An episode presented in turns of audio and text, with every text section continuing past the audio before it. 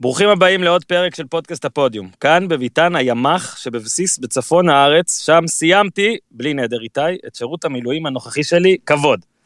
אבל להקליט חייבים, אז אני מתיישב באוטו אה, עם נוף למבנה מוזר ודשא ושיחים ומשאית שעושה רוורס לתוך שיח.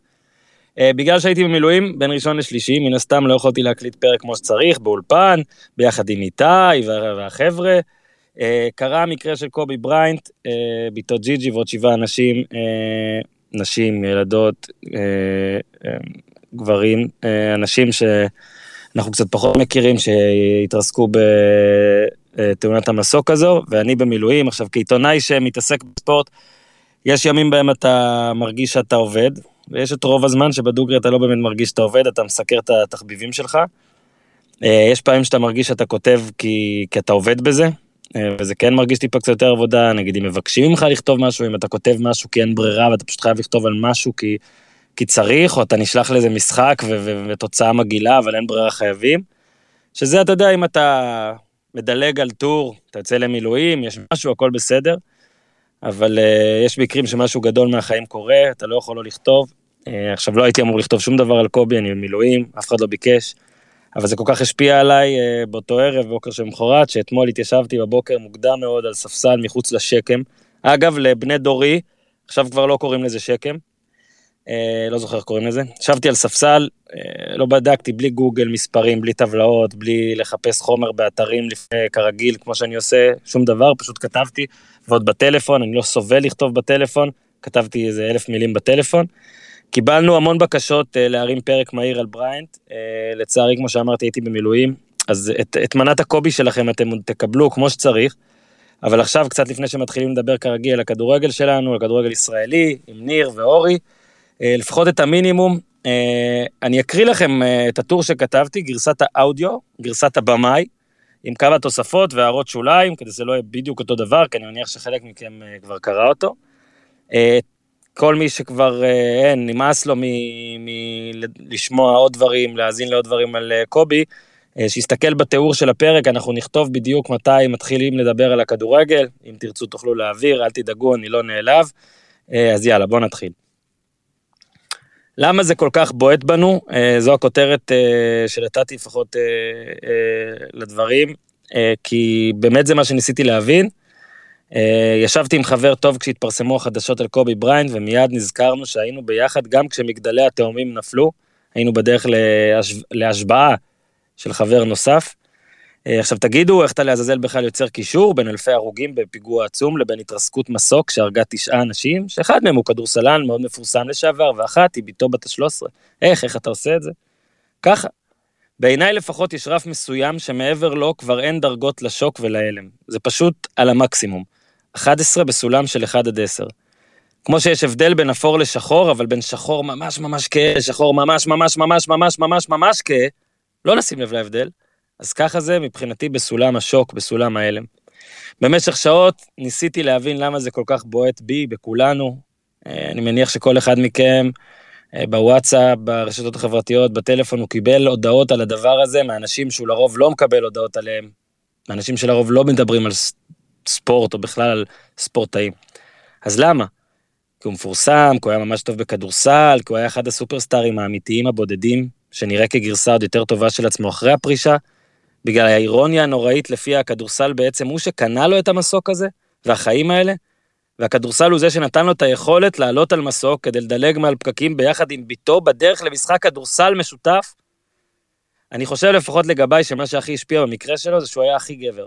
עכשיו עזבו את הסמנטיקה הסקסיסטית של גבר אישה, וכן, אני יודע וזוכר את תביעת האונס שהסתיימה בהסדר מחוץ לבית המשפט. אני לא אומר שהוא זכאי, אני לא אומר שהוא היה בן אדם טוב, אני לא יודע אפילו... למען האמת, אני לא בדיוק יודע מה נסגר שם. אה, רוב הדברים במשפט האזרחי לפחות אה, נשארו חסויים בהסכם בין הצדדים, אבל זה לא יעזור. ויש גם אנשים רעים שאני הולך, ל... יש גם אנשים רעים שאני יכול לכנות אותם ככה. קובי היה גבר גבר. לא מושלם, לא תמיד אדם טוב, לא חבר טוב לקבוצה ברוב הזמן, במופע הפרישה המתמשך של עצמו, הוא למעשה הטביע עמו עונות שלמות של הלייקרס, סבבה, הכל נכון, אבל הוא היה גבר גבר. הוא דילג על הקולג', נכנס ישר לליגה מהתיכון, כשזה משהו שפעם אה, בטח שלא היו עושים, בטח לא גארדים, היה לפני זה את גארנט, אבל זה לא הוא, התגבר על ספתח מג'עג'ע בליגה ובפלייאוף.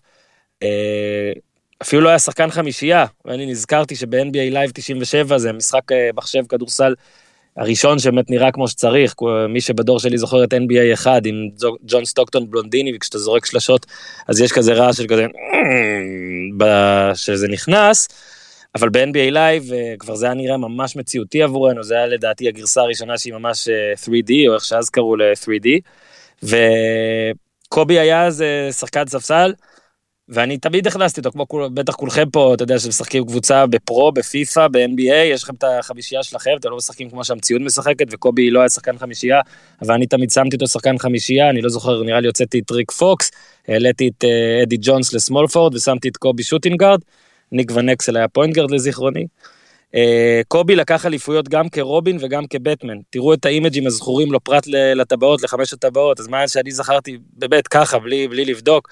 אה, הוא זורק שתי זריקות, קולע אחרי שקרע את האכילס, משחק מחצית שלמה עם פיקה שבורה, קולע 81 נקודות על הראש של טורונטו, איך לא? לא ממצמץ כשבארנס כאילו מפגיז לו את הפנים עם כדור. אפס, תזוז, אפס תזוזה, זה ממבה. כמובן שגולת הכותרת הייתה משחק הפרישה מול יוטה, אני מזכיר לכם שבאותו יום גולדן סטייט שברה את השיא של הניצחונות לעונה עם 73, כמעט כולם דיברו על קובי. הרבה יותר על קובי מאשר עליהם. קובי פרש, לייקרס ניצחו 16 אה, משחקים לפני המשחק הזה, זה היה המשחק האחרון, זאת אומרת קבוצה אה, גרוטסקית. אבל, אה, וקובי גם לא היה טוב במשחקים האחרונים, בעונות האחרונות הוא היה קצת פחות טוב, אחוזים נוראיים. מייק טוריקו סיפר באיזה פודקאסט שאם הוא היה קולע 20, אנשים היו נדהמים, אבל הוא לא קלע 20, גם לא 30, גם לא 40. במשחק האחרון שלו, משחק הפרישה, מייקל ג'ורדן לדעתי קלע 15 משחק הפרישה, משהו כזה. משחק הפרישה קובי בריינט קלע 60 נקודות ב-50 זריקות. לטוב ולרע, לא הייתה בו טיפת בושה. לרע ולטוב לא היה אכפת לו משום דבר פרט ללנצח את כולם, כולל את אלו שהיו הכי קרובים אליו, אבל לנצח באמת. הוא אפילו אמר, וסליחה אם אני משבש קצת, חברים באים והולכים, אליפויות נשארות לנצח. זה המקום שאני רוצה רגע לעצור ולהוסיף עוד משהו מהפודקאסט של, אה, של מייק טוריקו, שדר של המשחק הזה. הוא, הוא התראיין הלילה בפודקאסט, אה, בפודקאסט אחר של ריין רסילו, וסיפר שבזריקת העודשין האחרונה של קובי, שהייתה אמורה לשים את סך הנקודות שלו מ-59 ל-60, גורדון היוורד נכנס לקו בכוונה, זאת אומרת, נוגע בקו, נכנס לצבע בכוונה, כדי שאם קובי יחטיא, תהיה לו עוד הזדמנות להגיע ל-60, וכאילו אמר איך כל הליגה, כל הליגה כולה רצתה את זה בשבילו. עכשיו, זה סיפור מדהים, הבעיה היא שהוא לא היה נכון. גורדון היוורד כתב בטוויטר לפני כמה שעות, שזה סיפור שהוא פשוט לא נכון, כי אם הוא היה עושה את זה, קובי לא היה מעריך אותו, והמטרה שלו הייתה דווקא לאתגר את קובי, והוא אמר, קובי כלה לי 60 על הראש באותו זמן. וזה מדהים, כאילו זה סיפור לא נכון, ואז השחקן מתקן את הסיפור, כאילו מוציא אותו כאילו פחות טוב, זאת אומרת, זה היה כל כך מושלם אם הסיפור הזה היה נכון. אבל דווקא במה שהוא הוסיף ואמר, קובי לא היה מעריך אותי אם הייתי בא כאילו לעזור לו, הוא קלע את ה-60 עליי, על הראש שלי, לא צריך עזרה, זה עושה את זה עוד יותר מדהים.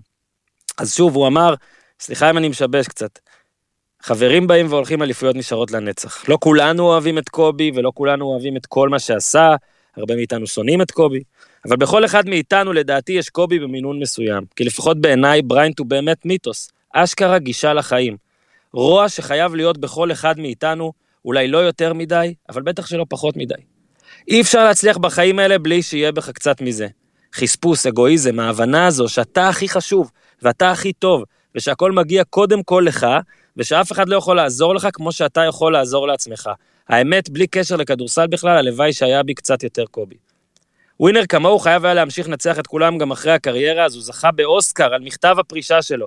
דיר בסקטבול, כדורסל יקר, הוא נפרד.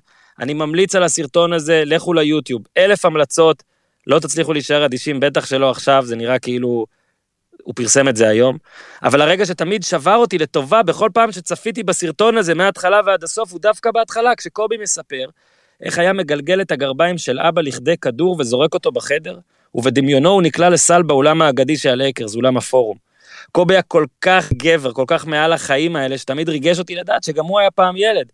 שהיה זורק כדורים ומדמיין שהוא עושה את זה. כי גם אני בחדר דמיינתי את עצמי זורק שלוש שניות לסיום של גמר, שנייה לסוף, באזר, קולע, מנצח, לוקח אליפות. ואומנם קובי הגשים את החלומות שלו ואני לא, אבל היי, זה ששנינו חלמנו את אותו החלום לא נחשב למשהו? ופה אני מגיע לשיא של האסון מבחינתי. כי אם בהתחלה זו הייתה לצד הטרגדיה העצומה הזדמנות עילאית להחיות לתמיד את חייו, מורשתו, פגמיו ומעלותיו של קובי, על הפרקט ומחוץ לו, אחרי כל הומאז' איקוני שמציין מה שהוא עשה, אתה קולט שהיא לא. שהבת שלו, ג'י-ג'י, פשוט נהרגה איתו במסוק. בלי קשר למידת האימה שאוחזת בכל הורה שרק חושב על הרגע הזה, על השניות האחרונות, האם היה להם זמן אפילו להבין, להתחבק, האם היה לו זמן להבין שהוא מחבק אותה בפעם האחרונה, האם הוא ניסה שהיא לא תדאג, האם הוא שיקר לה, האם בכלל לא היה שום דבר ופשוט הם הלכו על השנייה, כל זה, כל אחד בטח חזר הביתה, חיבק את הילד, שמעתי אנשים שהודו בזה, אני בטוח שזה קרה לכולכם. בלי קשר למידת האימה הזו, יש משהו שעוד יותר מעצים את הסיפור. כי הקריירה של קובי תחיה לנצח, והקריירה של ג'י-ג'י אפילו לא החלה לחיות. בעינינו. אבל ברור שבעיני קרוביה היא עולם ומלואו.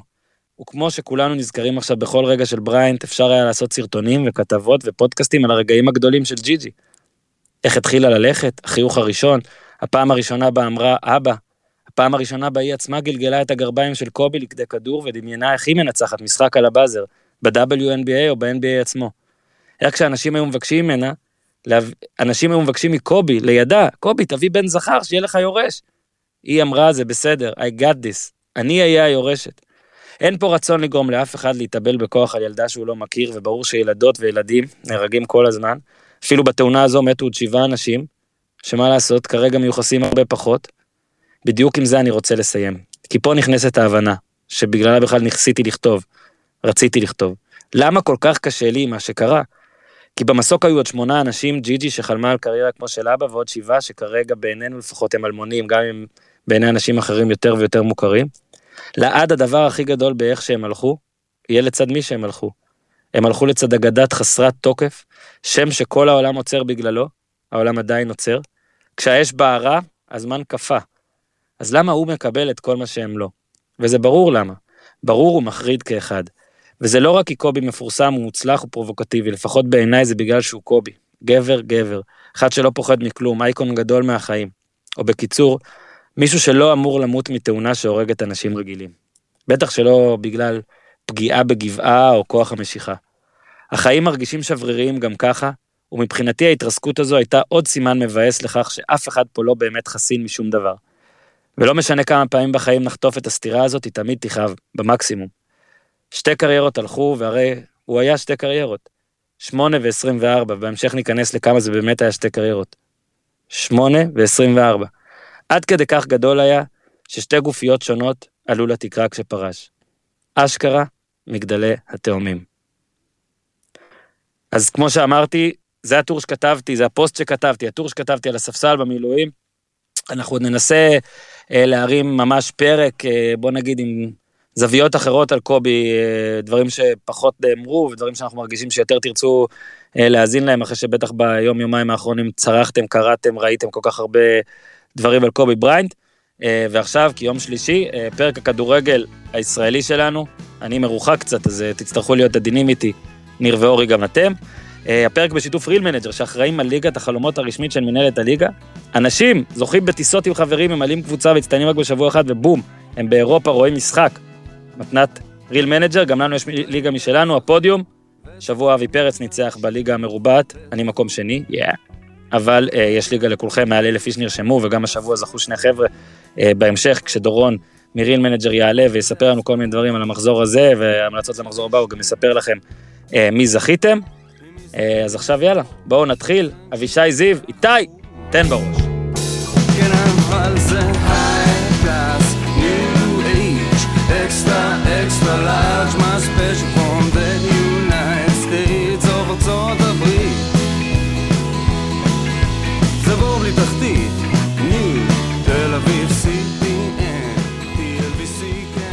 אהלן אורי אוזן.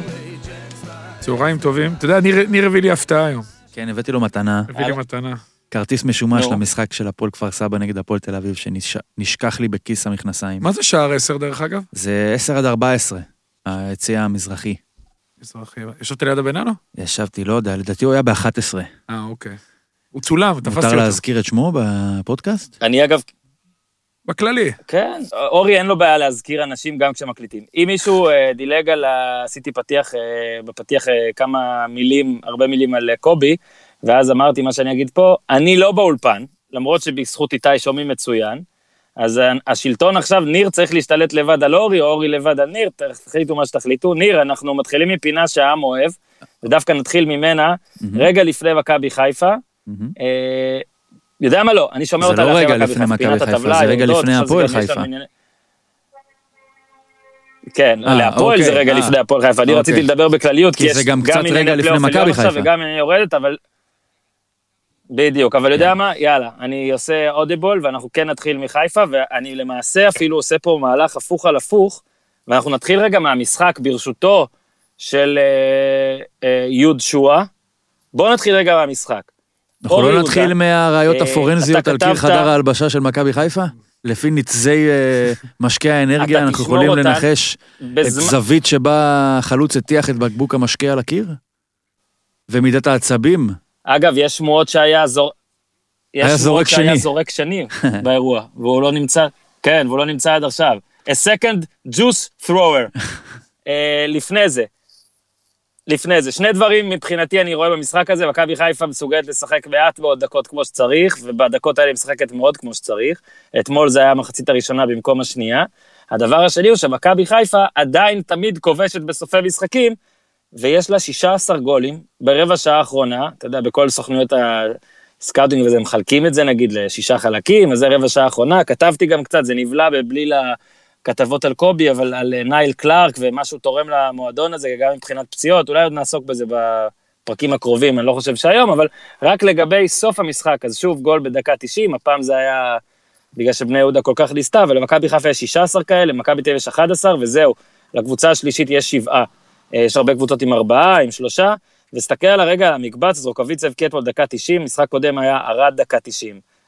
נגד מכבי היה עווד 88, לא שזה עזר, משחק לפני זה רוקוויציה 90, משחק לפני זה ערד 90, לפני זה שועה 87, שרי 90, אבוקה 90, שרי 90, עווד 90, רוקוויציה 88, וזה רק העונה. נשמע כמו התעודה שלי. זה אה, דבר אחד סטטיסטי, וש... תשמע, תשמע, רגע, עם הבונוסים? אה, לא, האמת שהלוואי זו הייתה התעודה שלי. אז סביר. אורי, כתבת על נטע לביא. נכון. אני רוצה שתגיד את מה שכתבת, רק בצורה אחרת, ואני שותף לכל מה שכתבת. כן, נטע לביא, הוא עשה התקדמות באמת אה, שהרבה שנים לא, לא ראיתי משחקן בפרק זמן כל כך קצר. ההשפעה שלו על המשחק של מכבי חיפה היא, היא מדהימה, זה רק מעצים את מה שהיה יכול להיות או יהיה במשחק העונה הבא בפלייאוף. הוא, היכולת שלו קודם כל ללחוץ גבוה, לחטוף כדורים, הביטחון העצמי, הוא נמצא עכשיו בזון מטורף.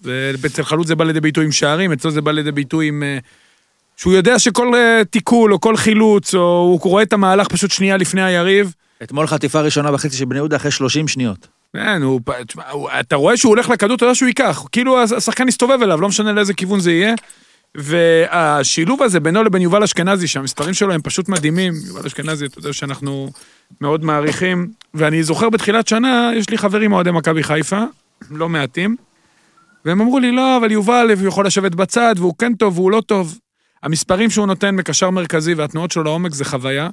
היכולת שלו אה, לקרוא את השטח, אתה יודע, יש אה, מושג כזה, חוקר שטח, הוא באמת חוקר שטח ברמה גבוהה, זו תכונה שכל כך קשה ללמד והוא הצליח ללמוד אותה הרבה בזכות אה, עבודת וידאו והרבה, אה, אני מניח, גם ניסוי וטעייה, הוא עשה את זה בבני יהודה, אבל במכבי חיפה, שהקבוצה יותר יצירתית ויש את נטע מאחוריו שחוטף כדורים בשביל 20 שחקנים, אז היכולת שלו לעשות את זה היא הרבה יותר גבוהה.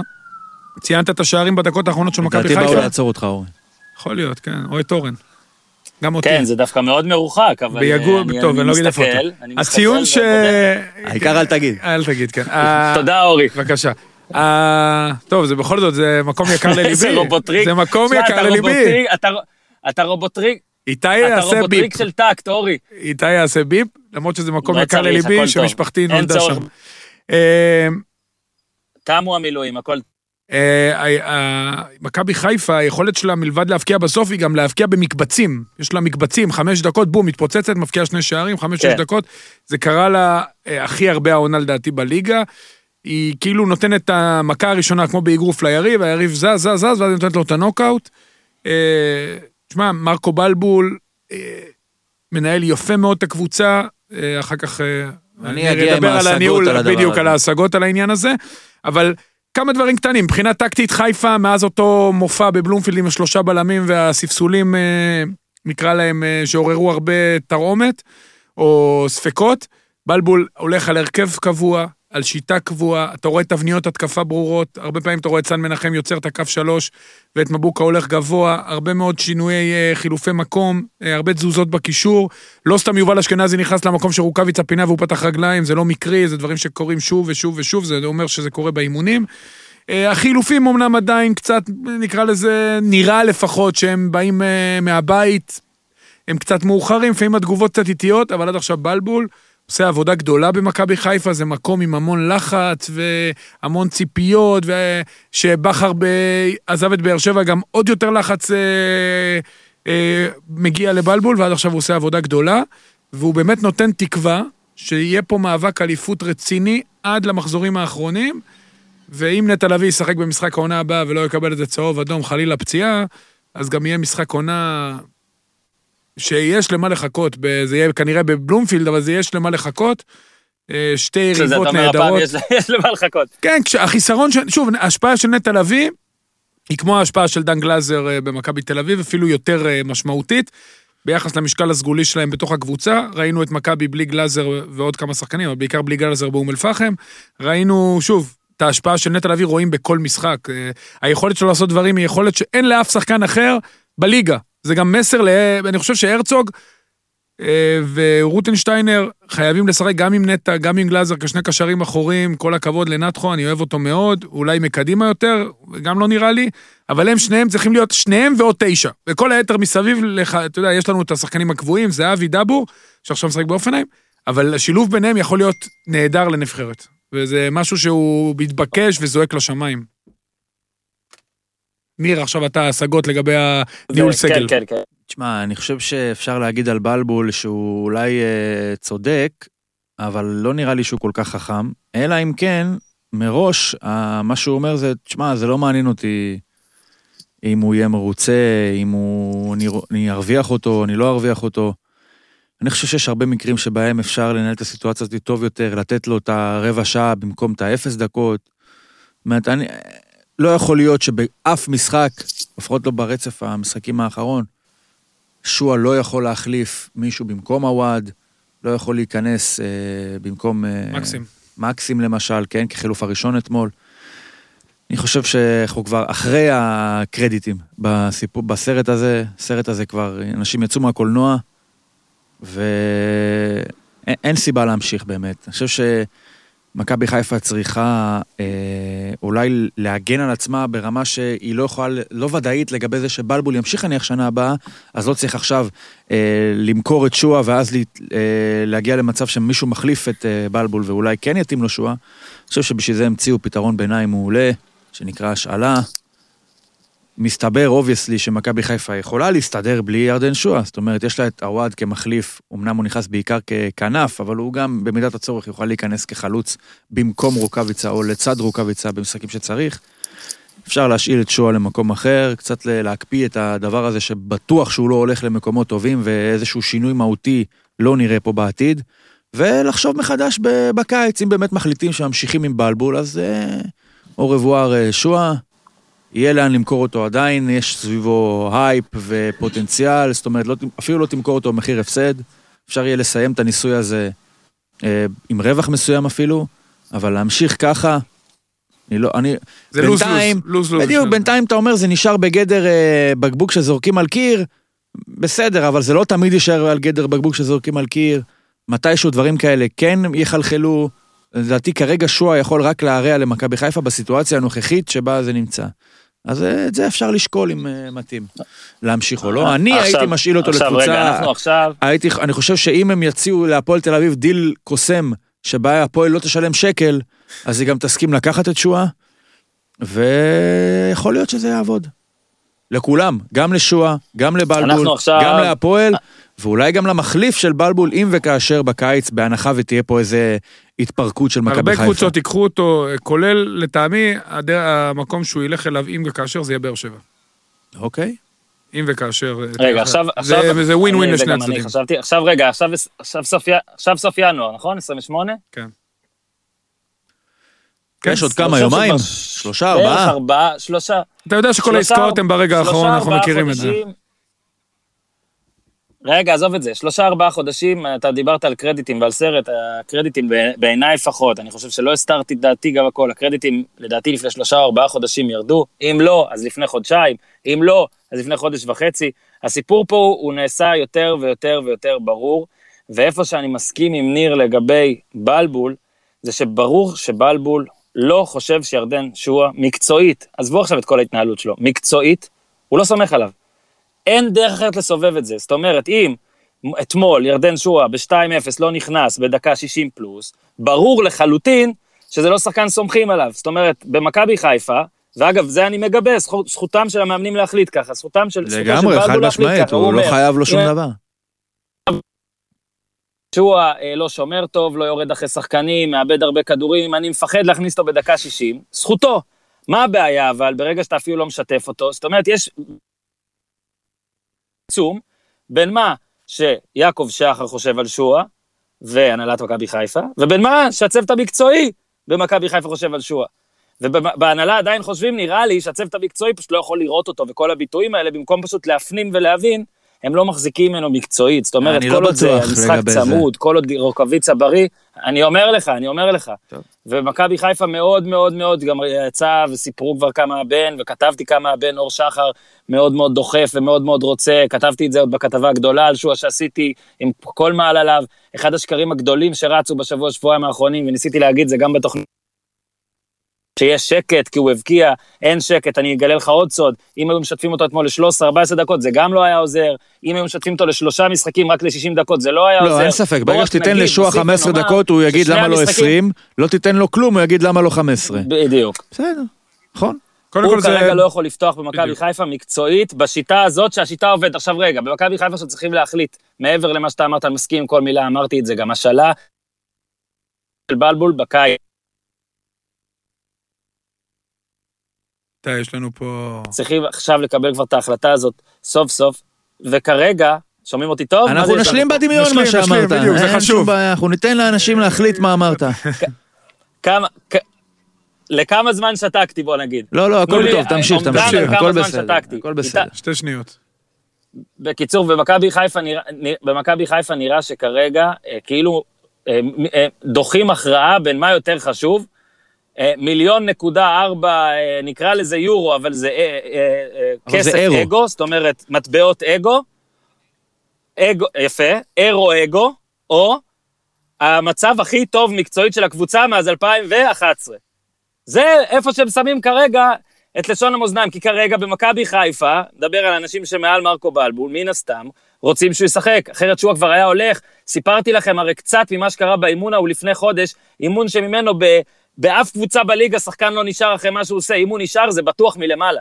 לא יכול להיות שמה שקרה ובלבול אמר, יאללה, בוא אחי, בוא. בוא, בוא נעבוד. אבל הוא לא באמת נשאר, אורן. אתמול גם ראיתי את גוטמן בשידור, גוטמן. הוא שמה רק בגופו. בדיוק, הוא לא נשאר. הוא לא נשאר. ירדן שועה לא נשאר במכבי לא חיפה. אני חושב שקודם כל זה לא משחק אחד, כל מה שקורה איתו. מבחינת הנהלה נשאר. רגע, שנייה, זה לא מבחינת הנהלה, כמו שניר אמר, זה בגופו, זה הדמות, המהות לא שם. אה, הוא לא חימם אותו אתמול. זה לא רק שלפניו עווד, סלליך לפניו. זאת אומרת, הוא ברוטציה, ופלקוצ'נקו, הוא ברוטציה, אתה יודע, הוא לא הוא ברוטציה, לא, הוא לא, לא שם. אבל הוא לא אותו תפקיד, אורי. לא, זה לא משנה, דרך אגב, הוא מחליף תמיד שחקן קדמי מקסים, ושוב, הוא, לא, הוא שם והוא לא שם, ואני חושב שבכלל, מלב... עצם זה שהוא בסגל, זה בגלל כל מה שסיפרת, שההנהלה, כי יודעים שאם הוא בסגל זה מתכון לאסון, יודעים שהוא לא ישתף אותו. אני חושב שבלבול, שוב, חלק מהדברים הטובים, יש דברים טובים. הוא לא יכול להיות בסגל, אורי יותר, הוא לא יכול. יש דברים טובים ויש דברים פחות טובים אצל בלבול. אתה יודע מה תקבל בחילופים, זה לא משנה מי יושב על הספסל. ידענו נכון. אתמול מי יצא, מי ייכנס וגם פחות או יותר באיזה דקות. אה, לטוב ולרע, קבוצה מאוד מסודרת, מוצלחת, יש קרמה, יש... אה, מבחינה חברתית זה נראה טוב מאוד. יש שני שחקני בית שעושים פריצה אדירה העונה. שני המגנים בהתקדמות יוצאת מן הכלל. כל הקרדיט מגיע למרקו, רוקאביצה בעונת שיא. זה לא קשור עכשיו, לצערנו. זה קשור, רוקאביצה בעונת שיא. שרי הכי טוב בעשר, נכון, הוא בתקופה פחות טובה, אבל עדיין הוא נותן מספרים. והוא לא יוותר על מישהו אחר. ואם אם חזיזה, אם חזיזה אה, לא משחק, וסוללי, סלליך לפניו, הוא עדיין לא נכנס כמחליף, אתה יודע, אין פה, אין פה ווין, זה lose-lose situation, בינתיים מצליחים להתנהל איתו בצורה סבירה, לטעמי יהיה להם, הם לא ישחררו לא, אותו. לא, היא לא סבירה. סבירה, זה מה יש, זה המצב. עם, יש, עם אה, שלושה ארבעה ימים, אתה יודע מה, אני בספק, בספק אם יצליחו לרקום עסקה בטווח הזה. אם יש קבוצה אחת שיכולה לעשות את המהלך, זה באר שבע. כי ללכת לבני יהודה עם אלישע זה לא יסתדר, אני מבטיח לך, אין שום סיכוי. ללכת, היחיד שיסתדר איתו זה אבוקסיס ובאר שבע שאין לה כלום מקדימה. כשנגיע לבאר שבע אני מניח לדבר על זה, גם הפאול, פאוליניו כבר עזב, אין כלום ושום דבר בחלק הקדמי של אבוקסיס. אין לה כלום מקדימה! כלום, אין לה כלום, באר שבע מבחינה התקפית, לצערי... מה, הוא יהיה מחליף של בן סער. לא, הוא לא יהיה מחליף של בן סער, יוסי ישחק עם שני חלוצים כמו שהוא עשה בבני יהודה עם צ'יבוטה ושועה, אין בעיה. שניים. כן, ישחק שניים, יעשה את מה שצריך, אתה רואה של... כן, אבל צ'יבוטה זה אחר מסער. זה לא משנה, אני, אני, אני חושב ששועה יהיה לפני סער, עם כל הכבוד לסער, ויש הרבה כבוד, והוא נותן את הגולים שלו. יכול להיות שהשילוב עם שועה דווקא יהיה טוב, כי סער נע לעומק, שועה יוכל למסור, וגם uh, הוא, אבוקסיס יודע איך לאכול לא, אותו. אני לא מבין, אורי, אני איתך, אני, אני חושב... מערכת כמו כן, באר שבע... אני חושב שהוא צריך לשחק כבר שבועיים שם. לא, אני... בחיפה? אני לא חושב. אני חושב שבלבול עושה נכון. בבאר שבע. אה, זה כבר סיפור אחר. אני חושב שבלבול עושה נכון. אה, בקבוצה גדולה, קשה מאוד לירדן להסתדר. אה, כמו שאמרת, גם אם הוא מקבל 60 דקות יהיה לו קשה. אה, הוא כנראה לא שם מבחינת בגרות נפשית, לא כנראה, די בטוח. ו... מה, מה אנחנו מדברים פה? מדברים פה על בן אדם. בן אדם אחד, תקשיב. שאם היה מוחלף דקה 60 אחרי שפתח בהרכב היה עושה פרצוף. נכון. עכשיו אתה אפילו לא מכניס אותו חילוף שלישי. אתה מבין איזה פער יש פה? לא, אנחנו מדברים פה, כאילו, תקשיב, גם, אבל מה הטלוויזיה גם אם חיפה ובלבול יעשו ארבע צעדים קדימה, ישימו את שואה בהרכב ויחליפו אותו דקה שישים, יהיה בלאגן. נכון. אין פה בכלל, אין דרך להתקדם ברוטציה חמישה צעדים קדימה שירצו את ירדן שואה. אני לא אומר שזה בעיה של מכבי חיפה או שזה טעות של חיפה, זה פשוט מציאות. נכון. יש לך שם בן אדם בפרופיל כן, מאוד מאוד גבוה, מבין, אתה, לא אני... משנה אם הפרופיל הזה אוקיי. מוצדק או לא, מספיק אוקיי. שהוא מוצדק בעיניו של שואה, והוא נמצא במקום שבו לא יכניסו אותו, לא ייתנו לו 20% ממה שהוא מצפה. זה לא אומר שמישהו טועה, בטוח שזה לא יכול להימשך לאורך זמן. נכון. כרגע קיבלת בקבוק ב- על, על החדר הלבשה, ועכשיו עשו מזה, אה, הנה יש לך גם הוכחות מצולמות לדבר הזה, כאילו נתנו לזה איזה ביטוי. הוא שבר טלוויזיה. כן, זה כאילו זה משיכה של מכחול. משיכה של מכחול, כאילו נתנו לירדן שועל, תבטא שבר... את הכעסים שלך, איזה כתם רורשך כזה של עצבים, תראה לי איך אתה כועס, זרוק בקבוק על הזה. עזוב, יאללה, נו, כולם יודעים מה זה אומר, שורה תחתונה. מיצינו את הנושא הזה. נכון, נכון, שורה תחתונה, אתה מרכז 95% מהאנרגיה ב-5% מהשחקנים, או במקרה הזה ב-2% מהשחקנים, וזה... ושאתה מנצח, ושאתה מנצח כל הזמן. כשאתה מנצח אתה יכול להשאיר, זה עוד עובר, כיודע, על סדר היום, כביכול. עכשיו, אם הוא נשאר ונגמר העברות, זה יהיה עוד יותר בעייתי, כי מה תעשה איתו? הוא לא ישחק, וזה כל שבוע יהיה סרט, לדעתי הוא לא יתלבש גם. אחרי מה שקרה עכשיו, לדעתי הוא כבר לא יהיה בסגל. אלא אם כן תקרה קטסטרופה. אה, אתם לא מבינים. לדעתי אחרי שהוא יסייד את הקיר. אתה לא מבין דבר אחד. עצם היותו בסגל זה פשרה לטעמי של הצוות המקצועי. לדעתי, אני ככה אני רואה את זה, אחרת למה לשים אותו לא בסגל שאתה יודע שזה יהיה התוצאה. אז חשוב, תקשיב, תקשיב, תקשיב, אני, מה שגוטמן אמר, וזה קצת הפריע לי, כי זה מראה על... בגוף שלישי? יש פה פער עצום בתפיסה. מה הפריע לך? לא זה, עזוב את זה. שהוא בא ואמר שמרקו, רגע, אם אתה קוטע אותי... תקשיב, אצל גוטמן גוף שלישי זה גוף ראשון. היה שלוש פעמים גוף לא שלישי באותו משפט. אין מה לעשות, אצלו יש לו שני גופים שלא קיימים תחבירית. אצלו הוא מתחיל מגוף שלישי. יש גוף רביעי, גוף חמישי, אתה לא רוצה לדעת. מתחיל מחמישי. גוף שלישי זה הגוף הראשון של גוטמן. בקיצור, אורי, שים לב שהקטיעה שלך מצד אחד הביאה בדיחה מעולה של ניר, מצד שני הרגה אותי. אני לוקח את זה בערבון מוגבל, אני כבר לא זוכר מה כל כך רציתי להגיד. אה, גוטמן אמר שכאילו, אם הוא הבלבול, מאמן צריך לבוא, ולחבק את ירדן שועה בזמן שהוא מתפרץ ככה, ולהגיד לו, ירדן, לא יכולתי, רציתי, מקצועית אני מחזיק לך. עכשיו, האמירה הזו של גוטמן הראתה שיש לו לגוטמן אמנם הרבה ניסיון בכדורגל ובאימון, אבל יש כן. פער עצום בין מה שקורה במכבי חיפה כן. לבין מה שהוא יודע. אתה יודע מה שהוא היה עושה אם היה מחבק אותו עכשיו. אם מרקו בלבול היה מגיע, בדיוק, בלבול היה נראה כמו הקיר, והטלוויזיה. ולא סתם פול גרובס, עוזר המאמן, כתוב שהוא כמעט התעמת איתו, כי אם הצוות הישראלי משתגע ממה ששועה עושה, אז אני לא צריך לתאר לכם מה הצוות הבריטי חושב על ירדן שועה, אוקיי? בגלל שאני אני באמת מכיר את הילד, אני מכיר אותו כן. כילד, לא רק ילד, מכיר אותו כילד.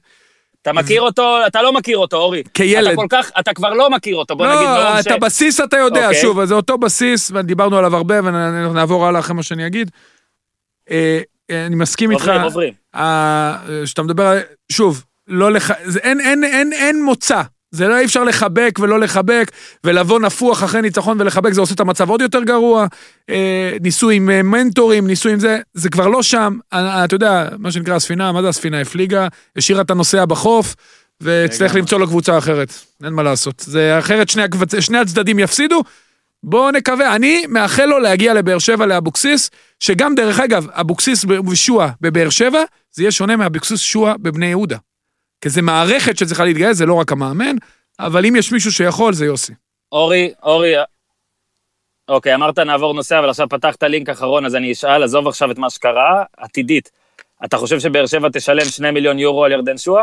לטעמי, אם היא עושה עסקה נכונה, השאלה בסכום מינימלי, ואופציה בסוף שנה אם רואים שדברים מסתדרים. היא לא תשיל אותו.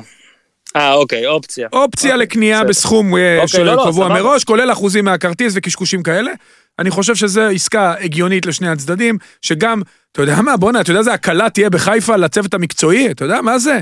וואלה, הם יבואו לחדר הלבשה, אני רוצה להיות שם ריקודים לא בחדר מאמנים. לא לבוסים, לא לבוסים. בסדר, אבל uh, בסוף... אני לא בלבול, חושב שהוא יגיע לבאר שבע. בלבול, בלבול, אפשר להגיד הרבה דברים. מוכיח העונה, באמת עמידות. במחירה. עמידות, הולך עם האמת שלו, עושה עבודה נהדרת, הקבוצה משחקת טוב. התקפי, הוא גם uh, דיבר יפה, הוא אמר שזה קורה לפרקים, ולאט לאט זה קורה לפרקים יותר ארוכים. הוא הלך עם שחקנים, האמין בהם, כמו אשכנזי, שכמו שאמרתי בתחילת uh, הדברים, חלק אמרו אולי נזיז אותו, אולי לא נזיז אותו, הביאו את הפוקס, אולי ניתן להוא, אולי ניתן להוא.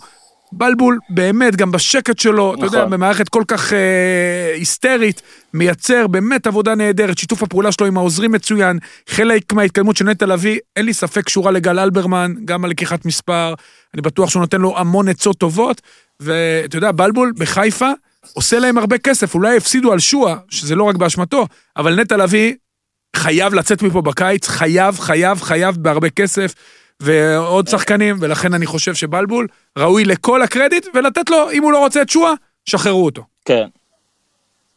כן, ואפשר להתקדם. כן, כבר התחילו לברר על נטע לביא, לגבי מה שבלבול אמר, אני מסכים, רק לגבי הזה של שואה, אני חושב שהוא קצת אה, עדין מדי וחייב לחתוך לכאן או לכאן. ניר, תקשיב, טבלה, אוקיי?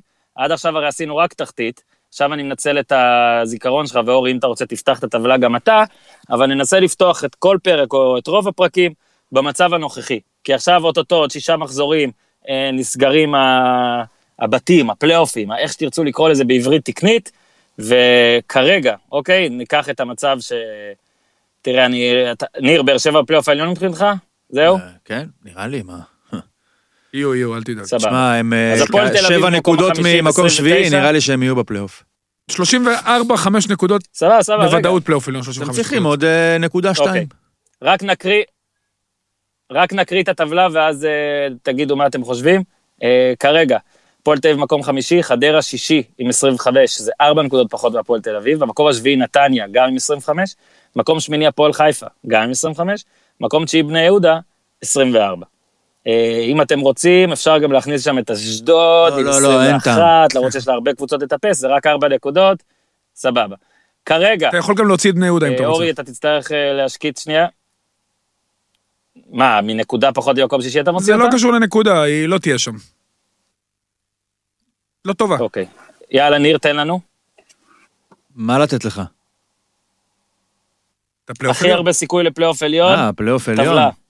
ארבע ראשונות, אה, אני חושב שהפועל... חכה, עוד מעט אנחנו עושים את התחתון. הפועל צריכה שש, שבע נקודות, אני חושב שהפועל ב-75% פלייאוף עליון.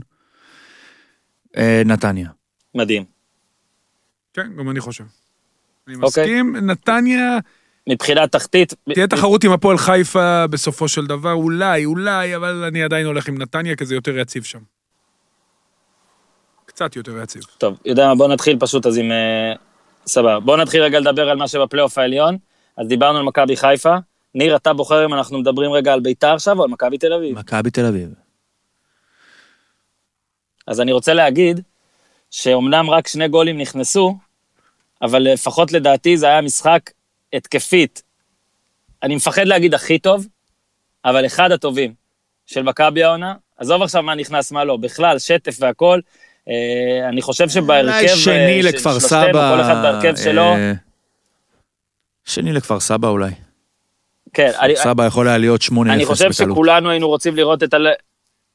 כן, כולנו היינו רוצים לראות את אילון אלמוג משחק יותר, אבל זה הרכב, אם כבר, אם כבר, ולדעתי כן, לדעתי אילון צריך להיכנס להרכב הזה על, על חשבון צ'יקו, כרגע שכטר. על חשבון מיכה. או לפחות לעשות רוטציה, אבל כשיש לך, כשיש לך גם מיכה וגם אצילי, לא, מיכה היה לדעתי ממש בסדר במשחק הזה, לא, לא ממש בסדר, יותר טוב, כבר סוף סוף קצת התקדם. נטל מסירות של דור מיכה יותר, אה, ויונתן כהן ואצילי, שמע, זה פשוט... אה, מספרים על סטרואידים, שניהם. כל משחק, יונתן כהן, שלושה משחקים, מתחת לכל ביקורת. אני רוכב על שניהם. מאז מכבי חיפה. מתחת לכל ביקורת. אבל מספרים.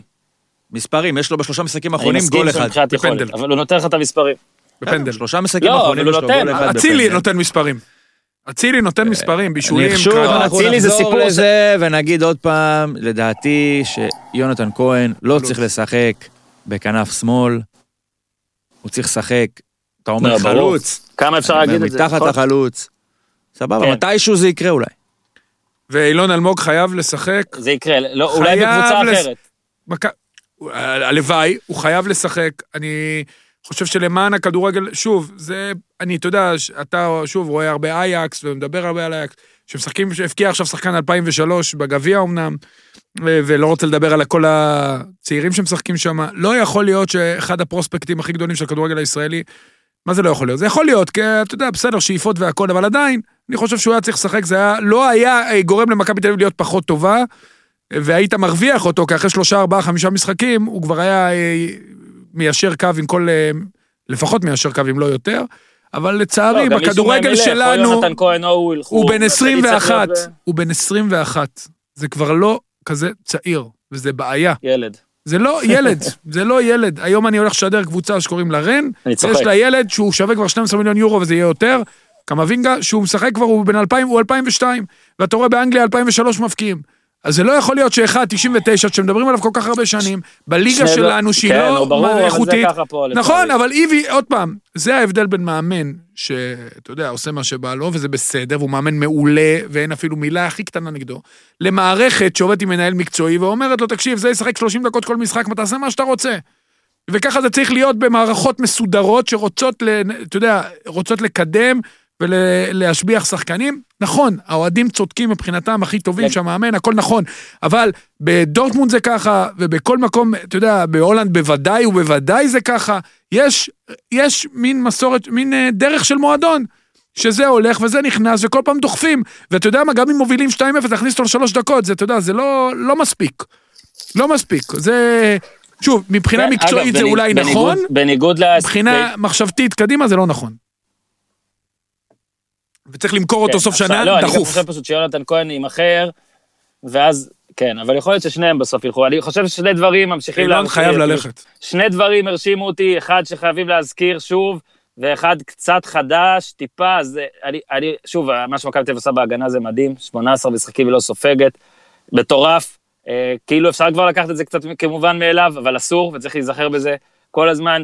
אה, גם מכבי חיפה נגיד, אנחנו מתלהבים מדברים סטטיסטיים שהיא עושה אני וזה, אבל זה פשוט פסיכי, זה חסר תקדים, זה כבר באמת מרגיש כאילו, וואלה, לפחות עד הפלייאוף העליון, אתה לא יודע כמה פעמים עוד אה, הם אה, יספגו. השני, הייתי רוצה לשאול את אורי על זה, כמי שפרשן את משחקי הנבחרת עד עכשיו, ואני מאחל גם בעתיד, הרי היה, יש את הקטע של עומר אצילי, אורי, אתה היית פרשן של כל משחקי הנבחרת, ראית את כל המשחקים. טסת איתם, דיברת איתם, אני בטוח שגם עם הרצוג כבר התחלת להבין אותו יותר מאשר אחרים. הרצוג לא רוצה את עומר אצילי. הרצוג, אה, אין לו מקום לאצילי בשיטה המפורסמת שלו, הוא לא רוצה כנראה שיהיה מישהו שהוא ביכולת כן מתאים, אבל בשיטה לא מתאים ויהיה ממורמר, הוא גם היה פצוע חלק מהזמן. אה, עכשיו, לדעתי, כשיש כבר פלירטוטים עם שיטה חדשה, אולי מול סקוטלנד, וכשחשבו שמנור סולומון ישחק בכנף, והוא הודיע לפחות באינסטגרם שהוא פצוע ואני מבין שהוא לא ישחק, ואיך שאצילי משחק, אמנם זה מול אשדוד, אה, הרבה פעמים אנחנו כאילו אומרים, וואלה, מה שבליגה הזאת, עם כל הכבוד, לא מתאים ליריבות, אבל אה, רוב השחקנים שלנו משחקים פה. עומר אצילי בעיניי, עם החדות שלו ועם מה שהוא עושה, לדעתי הרצוג צריך לשנות את דעתו, לא אומר אפילו הרכב, אבל צריך לשנות את דעתו, שתהיה את האופציה הזאת, אם הוא מחליט לשנות את השיטה, אם הוא מחליט לפתוח בשיטה אחרת, לפחות במחנה שיראה אותו.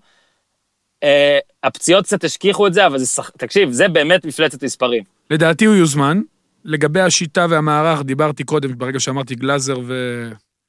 להביא ביחד. אני חושב חד כן. משמעית שעדיף אה, עדיף אה, לבחור שני בלמים שיש לנו, בוא נגיד ככה, מבחר דליל, מאשר שלושה בלמים בינוניים, ואז אתה מפסיד שחקן התקפה. אנחנו צריכים לשחק רק 4-2, 4-3-3, אין בכלל מה לדבר. ולגבי אצילי, אין שחקני כנף, תחשבו, איזה שחקני כנף יש בארץ אה, שבכושר טוב? זה יונתן כהן ואצילי שהם על אותה משבצת, כנף ימין. אצילי, דרך אגב, גם שיפר את משחק ההגנה שלו, הרבה בזכות איביץ' כמובן. ואין לנו שחקני כנף שמנור סולומון לא נמצא. לכן אה, אצילי, במידה ובאמת הרצוג, ואני באמת מקווה ומתפלל ומייחל לזה שהוא יעבור לשיטה הכי פשוטה והכי בסיסית, יעבור לרביעיית הגנה, אצילי חייב להיות לא רק בסגל, בהרכב, במידה וכמובן ימשיך על הכושר, שלו, הוא גם מחויב, הוא ירוץ, הוא יעבוד. והשלושה בלמים, פשוט זה לא יכול לעבוד לנו. זה לא יכול לעבוד לנו, כי אין לנו, מה לעשות, אין לנו שלושה בלמים, ואז אתה בעצם מפסיד שחקן יותר איכותי וטוב, כי בסך הכל יש לנו לפחות מול סקוטלנד מצ'אפ סביר, שהוא מבחינת אחוזים, אתה יכול עוד איכשהו לעשות משהו, ראינו את זה גם בליגת האומות, אבל uh, בהמשך זה כבר יהיה יותר קשה, אבל אני מסכים איתך, אצילי לפחות צריך להילקח בחשבון, בוא נראה מה יהיה. Uh, אתה יודע, עוד חזון למועד. ליורו סביר להניח שלא נעלה, הסיכויים הם אפסיים. אבל uh, לפחות בוא נ... ניר, ננסה משהו... להגיע לגמר, ואני חושב שאצילי צריך להיות שם. ניר, משהו על מכבי, משהו על אשדוד? אה, אשדוד, אה, תשמע, סוף סוף יש שם עכשיו... אה, אני יודע למה אני מרים. מאמן. שאתה יודע, עד עכשיו היו שם שלושה מאמנים, וכל אחד פשוט, נקרא לזה, התפוגג, כן? הוא אפילו לא, לא טרחו להודיע לנו שהוא הלך. הוא הופיע בבת אחת. לא טרחו להודיע להם שהם ילכו. כן, הופיע פתאום ונעלם. אז עכשיו יש באמת מישהו שאני מניח שכשהעבודה שלו תיפסק, כבר אנחנו נקבל את זה דה פקטו ומודעה לפי כל כללי הטקס. תחשוב על שחקנים של אשדוד אבל, שימנו אותם רוני עוואט, ומשה אוחיון לתקופה מסוימת, ואלי לוי, כל אחד מהם בא אומר להם משהו, כן. כל אחד אומר להם משהו, פתאום בא מישהו אחר, צריך להגיד להם משהו אחר. עכשיו כאילו, אפשר לשגע אנשים, לא שאני... בהכרח אומר שיש הבדלים כאלה, לא היה להם דף מסרים. כאלה גדולים בין מה שאומר להם רוני עוואט למה שאומר להם משה אוחיון למה שאומר להם אלי לוי, אבל בכל זאת, אתה יודע, 20 מחזורים, ארבעה אנשים נותנים הוראות ויש שיגידו שיש גם אדם חמישי שנותן הוראות, כן? לא, אני, לדעתי היה להם דף מסרים. יש שיגידו. יש שיגידו שיש בן אדם אחר שנותן הוראות, אבל בכל אופן נראה לי שזה אנשים שהכי משגעים אותם בליגת העל, וכבר אה, כל בן אדם שיגיד להם שלום, אני המאמן של אשדוד, הם חייבים להאמין לזה. אין כבר אה, מישהו שאתה יודע, יגידו, שגיב יחזקאל לא יכול להגיד, אה, אתה עובד עליי, עזוב אותי בינינו. אה, הוא גם לא יכול להגיד, תראה לי תעודה, כי גם אימנו אותו כאלה בלי תעודה. אז ככה שאין פה... זה, אני חושב שאשדוד... אה, גילמה באופן אה, מושלם את תפקיד היריבה של מכבי, זאתי שלא מצליחה לעשות שום דבר, ובזכות תצוגה של השוער, מפסידה הפסד, אה, נקרא לזה נורמטיבי, של 2-0, ולא 5-0 כמו שהגיע לה באמת. ועכשיו מתחילים המשחקים היותר נורמליים שלה מול נתניה, שבוע אחרי זה מול נס ציונה, ופה יימדד אה, ג'קי בן זקן, סליחה, רן בן שמעון. תשמע, ההחלטה של בן שמעון להגיע לאשדוד מאוד מעניינת. אתה אומר מאמן עם שלושה שמות? כן? כן, משהו בן של משהו. כן, אורי. אני חושב שזו החלטה מעניינת גם של ג'קי אה, וגם של אה, רן בן שמעון להגיע, אה, להגיע לאשדוד. רן בן שמעון לא הצליח במיוחד בקפריסין, ההישגים שלו היו פחותים מה... אתה יודע, קשה למדוד הצלחה בנבחרת, אבל אתה יודע, הצלחה, אתה יודע, הוא היה שם בסדר, סימן וי, מתקדם קדימה, חזר לאותו מקום שממנו הוא הגיע לנבחרת קפריסין, אז הוא עזב בתחילת השנה. זו החלטה מאוד מעניינת, כי העבודה באשדוד ידועה כעבודה, נקרא לה, עם מגבלות מסוימות, אה, עם הרבה לחץ חיצוני. עצם זה שמביאים אה, מאמן עם אה, נוכחות וניסיון, אולי אומרת שהלחץ החיצוני יהיה יותר, נקרא לזה דליל. אבל אני לא רואה איזה אפסייד יש לו ב... פשוט בסיפור אני הזה. אני אגיד לך מה יקרה עכשיו. עכשיו ג'קי בן זקן יגיד בבקשה, שהוא ייתן לו רע. יכול להיות, אתה יודע, איזה אפסייד יש לרן בסיכוי. לא יודע, אבל מה לא- פנוי? תגיד לי, מה פתוח? תשמע, אני חושב שאולי יכל למצוא, עוד פעם, את באר שבע הוא לא יאמן, את חיפה הוא לא יאמן. טוב, אולי בעתיד, בינתיים צריך לעבוד. זה יכול להיות. מכל מה שיש בשוק, מה... הרי אין מה להזיז, זה לא שקבוצות אחרות אה, יגידו למאמן השלישי שלהם, חביבי, תלך הביתה עוד אחרי. שהבאת 6 מ-9, יש לי מישהו אחר. אבל אשדוד זה סביבת עבודה לא הכי, אולי רן כן, אבל לא הכי נוחה למאמן אה, בסיטואציה הנוכחית. אה, יש שם כל מיני דברים שהם פחות, נקרא להם לכאורה, פחות מקצועיים, עם הרבה מאוד דיבורים מסביב, בלי קהל. אתה יודע, זה קצת אתה יודע, רן באמת עבר דברים, עשה אליפות יוצאת דופן בקריית שמונה, עשה דברים יפים בכדורגל. אתה יודע, ההגעה שלו, גם הרעיון בסוף המשחק היה, איך אני אקרא לו, לא יודע אם ניר שמע אותו. יפה, אורי. אני מעדיף שניר יגיד. היה כאילו... לא, מי... לא שמעתי. לא, חבל, הפסדת. היה מייגע קצת. שאני אגיד? אתה יכול להגיד, כן, אני אשמח, כי אני פחות זה, אני מחבב את רן, פחות מזה, כן. אתה יודע מה, אתה יודע מה הדבר אה, שהכי בא לידי ביטוי. בראיונות אחרי משחקים של, אה, עזוב את זה ואל תקטע אותי, בא, הדבר שהכי בא לידי ביטוי, אורי, בראיונות נגיד של אלי גוטמן כשהוא חזר לפועל תל אביב, אז אחרי שהוא היה מנג'ר לא מנג'ר, מה הדבר שהכי בלט? ניר, השאלה אליך. העובדה שהוא כאילו, אה, לא, אני אומר, אני אענה, אה. העובדה שכאילו הוא רצה להבהיר למראיינים ולעם בעת ובעונה אחת, שסבבה, הוא פה, אבל הוא צריך להיות במקום יותר טוב. זאת אומרת, אני פה, סבבה, אני אתן את הכל, אני באמת רוצה, אבל הלו, אני לא אמור להיות פה לדבר איתך עכשיו, או איתך, שדרית הקווים, או אם זה היה שדר או שדרית, אני כבר לא זוכר, וסליחה. אה, רגע, עם גוטמן זה היה רק בהפועל כאילו שהוא חזר, או שזה כאילו כבר הפסיק, אתה אומר?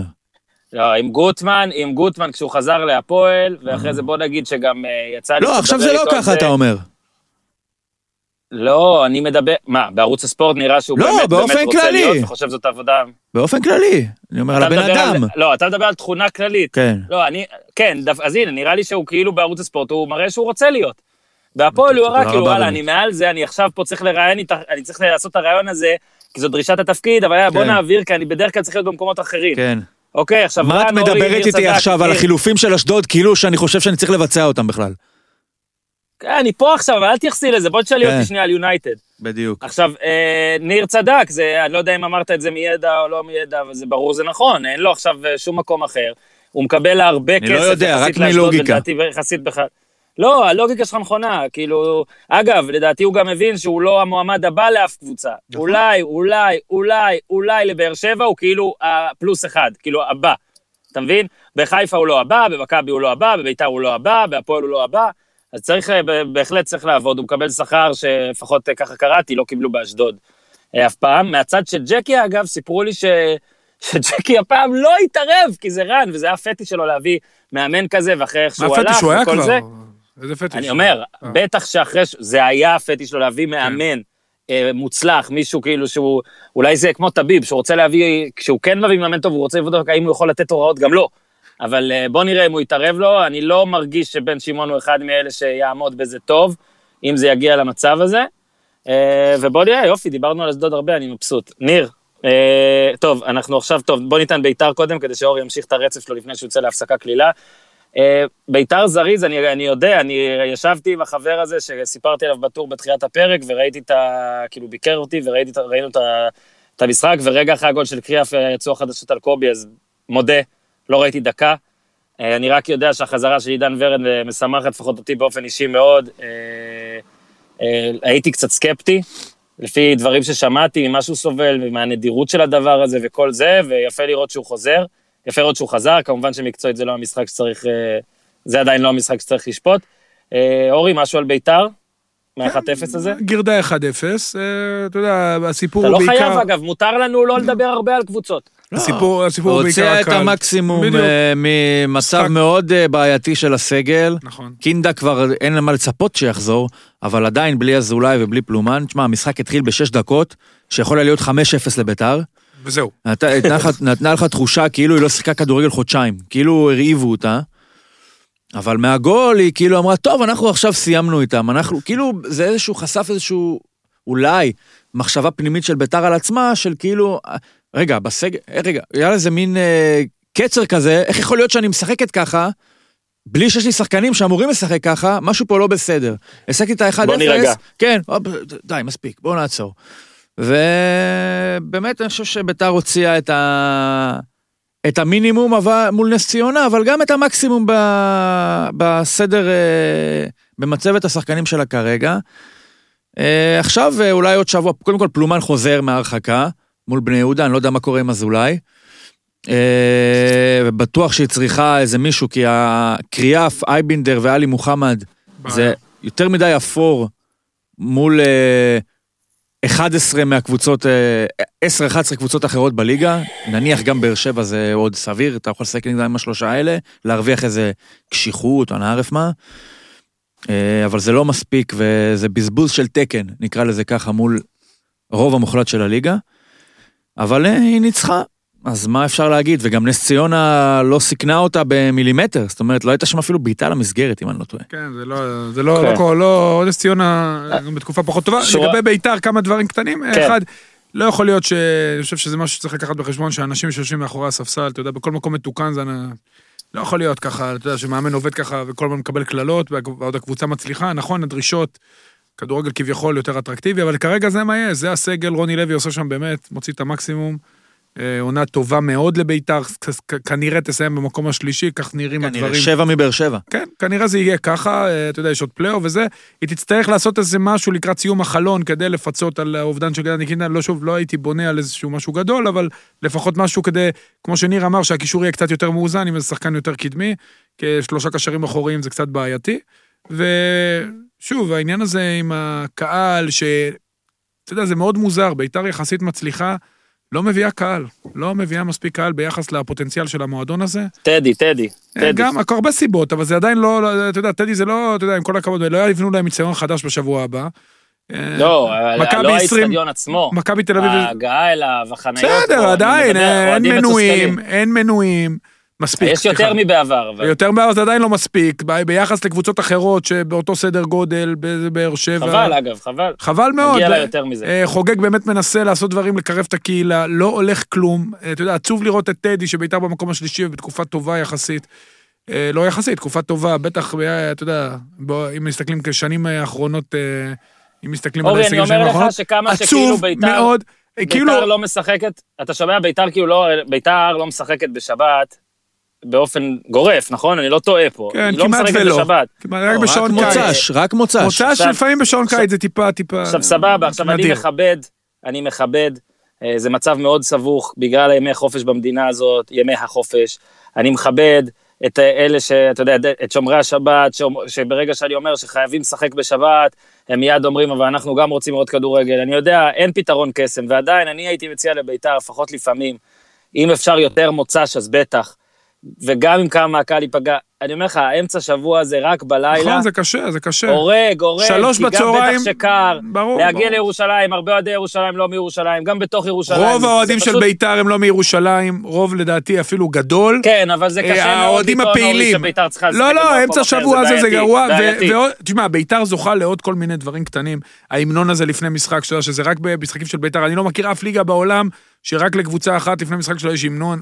כן, הבעיה פה באחידות. אגב, אין לי בעיה שיהיה המנון בכל המשחקים. ברור, לא, על זה אני מדבר, על האחידות, לא על ההמנון, אין שום בעיה, תעשו מה שזה. יאללה, אבל יש המנון של ליגת העל, אבל לא, אני אומר, העניין הזה שביתר באים לקראתה עם העניין של השבת זה בסדר, אבל זה פוגע גם, כמו שאתה אומר, בכמות הקהל, כש...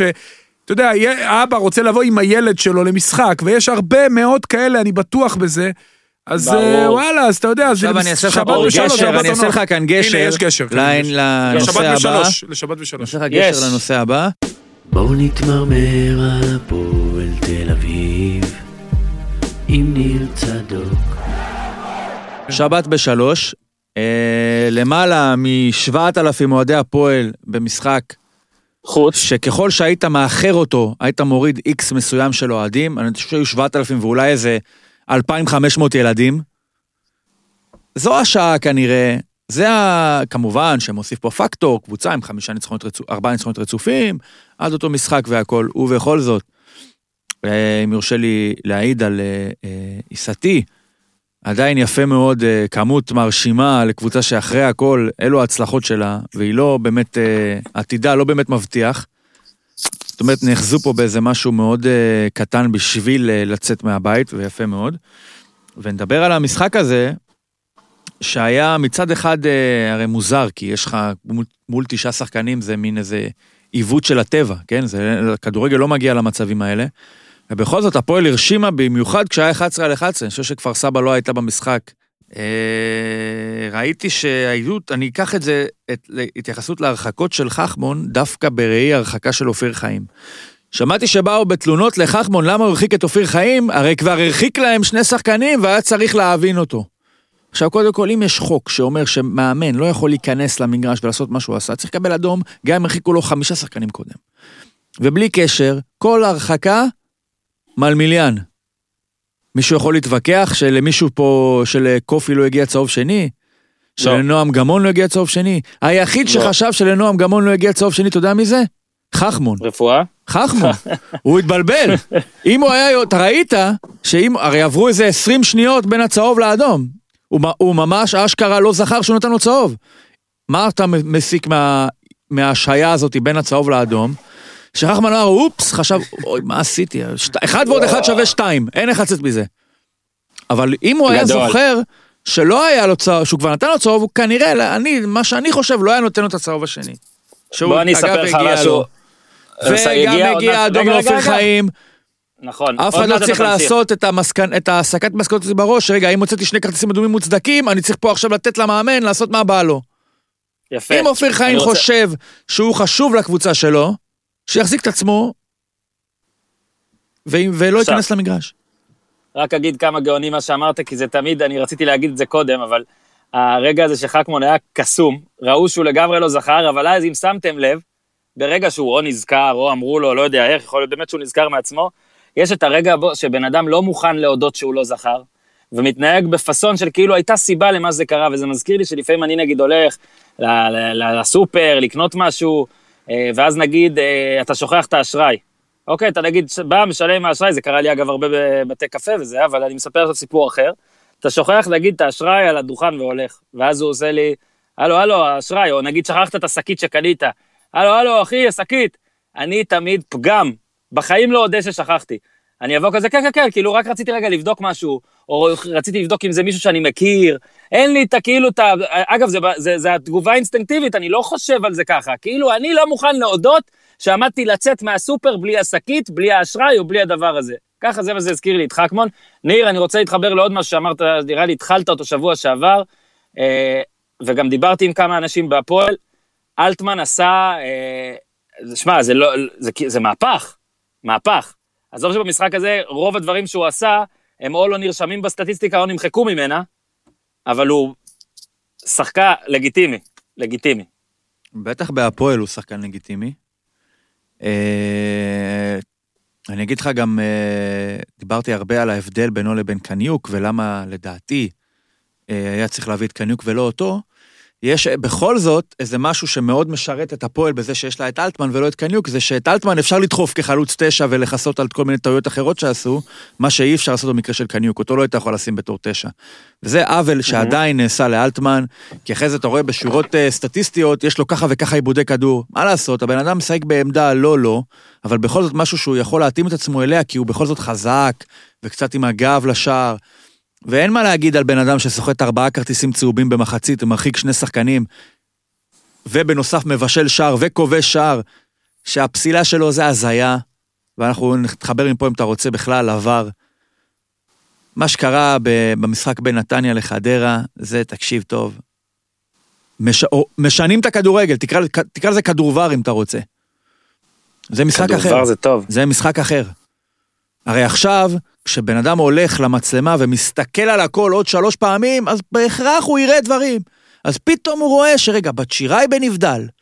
ואם בת שיראי בנבדל, רגע, אז הוא חוסם את השחקן, מונע ממנו להתקרב למלאדה, ואז הוא בעצם הופך להיות אקטיבי במהלך. תשמע, זה שטויות. זה לא פסילה. זה לא יכול לפסול שער בחיים. אותו דבר, וחמור מכך, בפנדל. כי מה, מה עושה עבר בעצם? הוא מחפש את המגע. הוא עושה את, ה, את, ה, את ההקשר הזה של מגע ברחבה שווה פנדל. אז הוא ראה שהג'ידה גירד עם הפקקים את המרפק של אלמוג כהן. מה המסקנה? או, פנדל. למה? כי היה מגע ברחבה. איפה ההקשר הרחב? איפה הטיפה, טיפ, לא, עזוב לקרוא לזה חוק היגיון. לא, לא אוהב את המינוח הזה, אבל איפה התהליך האוטומטי שהאדם עושה לעצמו בראש שמבדיל בין משהו שראוי לפנדל ללא ראוי לפנדל? פעם הדברים האלה היו קורים מעצמם. היום, ברגע שיש לך הוכחות להכל, ומשהו שכאילו יכול לגלות משהו, אז אתה נשען על זה, ופתאום יש לך פנדל בדבר הזה. תשמע, זה הזיה. הזיה לגמרי. אני לא מבין למה זה פנדל, אני אגיד לך, אני לא מבין למה זה פנדל בכלל. זה, זה פנדל, כי אפשר היה אה. ללכת לראות ולגלות משהו. לא, וברגע, אבל, לא, אבל ברגע. שמחפשים, אז ומקפיאים, הנה עוצרים ומאטים את הקצב, והנה פאוז, והנה זה, אין נגע. אם אתה זוכר, זה היה בשעתו פנדל של מבוקה נגד בני יהודה. בשנה שעברה. משהו כן. מאוד דומה. עכשיו, עבר יכול להקפיא, להקפיא, להקפיא, להקפיא ולגלות את המגע, אבל הוא מבודד את האירוע של המגע מכל מה שקרה מסביב. אז זה לא היה פנדל, אתם התווכחתם איתי. עכשיו זה לא פנדל, וזה האופן שבו עבר משנה את הכדורגל. אתה יכול להגיד שזה לחיוב, לשלילה, מה שאתה לא רוצה. אני חושב שבהרבה כל... מאוד מקרים זה לשלילה. אוקיי, קודם כל בוודאות עבר משנה את הכדורגל, וזה נהדר. שנית, ברור, ברור, ברור שיש מלא מלא פאקים בגלל השילוב, אני חוזר, השילוב, בין החוקה הבעייתית של כדורגל, איך ששופטים אותו עכשיו, לבין זה שהוספת מצלמות, ועכשיו הרבה יותר קל לראות דברים, שבגלל שבעיניים אתה לא יכול לראות, אז רובנו די אהבנו את זה, אלא אם כן זה לא קרה נגד הקבוצה שלו לרוב, אוקיי? ברור שיצטרכו לעשות הטבות. אגב, ב-NFL, שאני מאוד אוהב את השימוש במצלמות, היה דיון בשנתיים, שלוש האחרונות, שהמשפט שתמיד חזר, זה We don't know what's a catch anymore. כי כשאתה עוצר את הכל על פריימים ופריימים, אז אתה כבר לא יודע מה תפיסה ומה לא, והאם הכדור הזה אה, זז לו ולא, וקל מאוד אה, להגיד, וואלה, זה רק מסבך. אבל בעצם אני, שוב, אני כבר לא אתן שוב את uh, תיאוריית המעלית שלי, כי באמת נמאס, אבל אני עכשיו אתן לך משהו אחר, זה כמו שעכשיו אני אעבור במעבר חצייה ברחוב של הבית שלי, שקט לאללה, אין כמעט מכוניות, ויבוא שוטר, או לא שוטר, הנה, נעשה את זה עד הסוף, תהיה מצלמה ותיתן לי על זה 70 שקל קנס. לא הפרעתי לאף אחד, לא עשיתי שום דבר, אז מה ההקשר? אבל הם יגידו לי, חוק זה חוק, ויכול להיות שהם צודקים.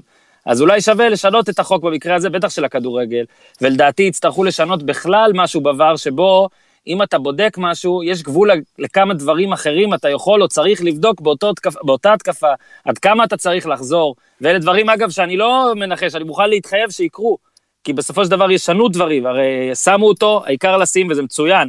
כי זה עדיין, למרות הזיות ממש מבאסות, כמו מה סיפרת כרגע, הפנדל, ששוב, אני לא ראיתי את המשחק כמו שצריך, את האירוע שלחו לי בווידאו, ברור ש... מה זה ברור? 99% מהשופטים רואים את זה בזמן אמת, לא שורקים על זה. עכשיו, ברור שהם יצדיקו את זה לפי החוקה, שבו אם יש בעיטה על היד או למה שתגיד, אני לא מאמין שאת זה באיגוד יגידו זאת הייתה טעות. אבל זאת בדיוק הנקודה, שצריך איכשהו לשנות את הקטע הזה, שבו אנחנו כבר לא יודעים מה ההקשר. אתה רוצה הקשר. ברור, מה שקרה זה שפישטת את, את החיים לאנשים, שברגע שאתה מפשט להם את החיים, הם טועים. אתה עכשיו מביא לבן אדם, לשופט במקרה הזה גל ליבוביץ', אומר לו, הנה, עכשיו הוא אומר, אני קוף, אני זה... מה עם פסילת השער? נגע, דיברתי על זה. נגע או לא נגע? אגב, יצא אה, טוב, יצא טוב שבשתי הטעויות... נגע ברחבה זה פנדל. זהו, הוא אומר, הנה, הנה, יש הוכחה, מצלמה מראה, הנה פנדל. זהו, אתה לקחת משהו שבעבר גל ליבוביץ' ודומיו היו צריכים יותר לחשוב ולהבין מה קורה מסביב, פישט עליהם את החיים. לא לחשוב, הם לא היו רואים, ניר, אבל באמצעות הפישוט של החיים, אתה חושף אותם ליותר טעויות. אני לא חושב שפישטת להם את החיים, אתה ראית מה קרה... פישטת לו את החיים. לא, כביכול. כי ראית מה קרה בבאר שבע בשבוע הקודם, עם הפנדל הזה, שזה היה, אתה יודע... לא, אבל אורי, זה מקרים שונים. לא. אין הצדקה לפנדל הזה. כל מקרה הוא שונה. לפנדל הזה לא הייתה לטעמי, גם אני מסכים, פנדל, נקרא לזה בעייתי. פסילת השער עוד יותר הזויה, הפנדל משבוע שעבר, מה עם פסילת השער של אלטמן? פסיל... מתנגש אבו עביד ברייכרט, בקצה השני של המהלך, תקשיב, זה לא קשור בכלל. אין לו שום אה, השפעה על אלטמן. אלטמן שם גול כי ישראלי תפס אוויר. ישראלי תפס אוויר עשרה מטר מההתנגשות של אבו עביד ורייכרד. מה הקשר? אוקיי. תגיד לי, אם הוא היה רואה בן אדם שיורק על הכוון מהיציע בקצה הפריים, מה היית עושה? אוקיי. נותן טכני להפועל? מה הקשר? דוגמה שנתת מעולה, אני המצאתי, אה, והוא לא אהב את זה, ואני אולי... לא, אני לא אצטער, זה היה מצחיק. אה, הפאול, הפנדלים שאורל דגני לפני 3-4 שנים, מה שזה היה, לא זוכר, הכי עשה בהפועל, זה פנדלים. היה בקריית שמונה מקרה כזה, והיה עוד מקרה, שחקן יריב מנסה לצאת מהרחבה, ודגני מכשיל אותו. היה פעם אחת שהכדור בחיים לא היה מגיע לשחקן, והוא הכשיל אותו.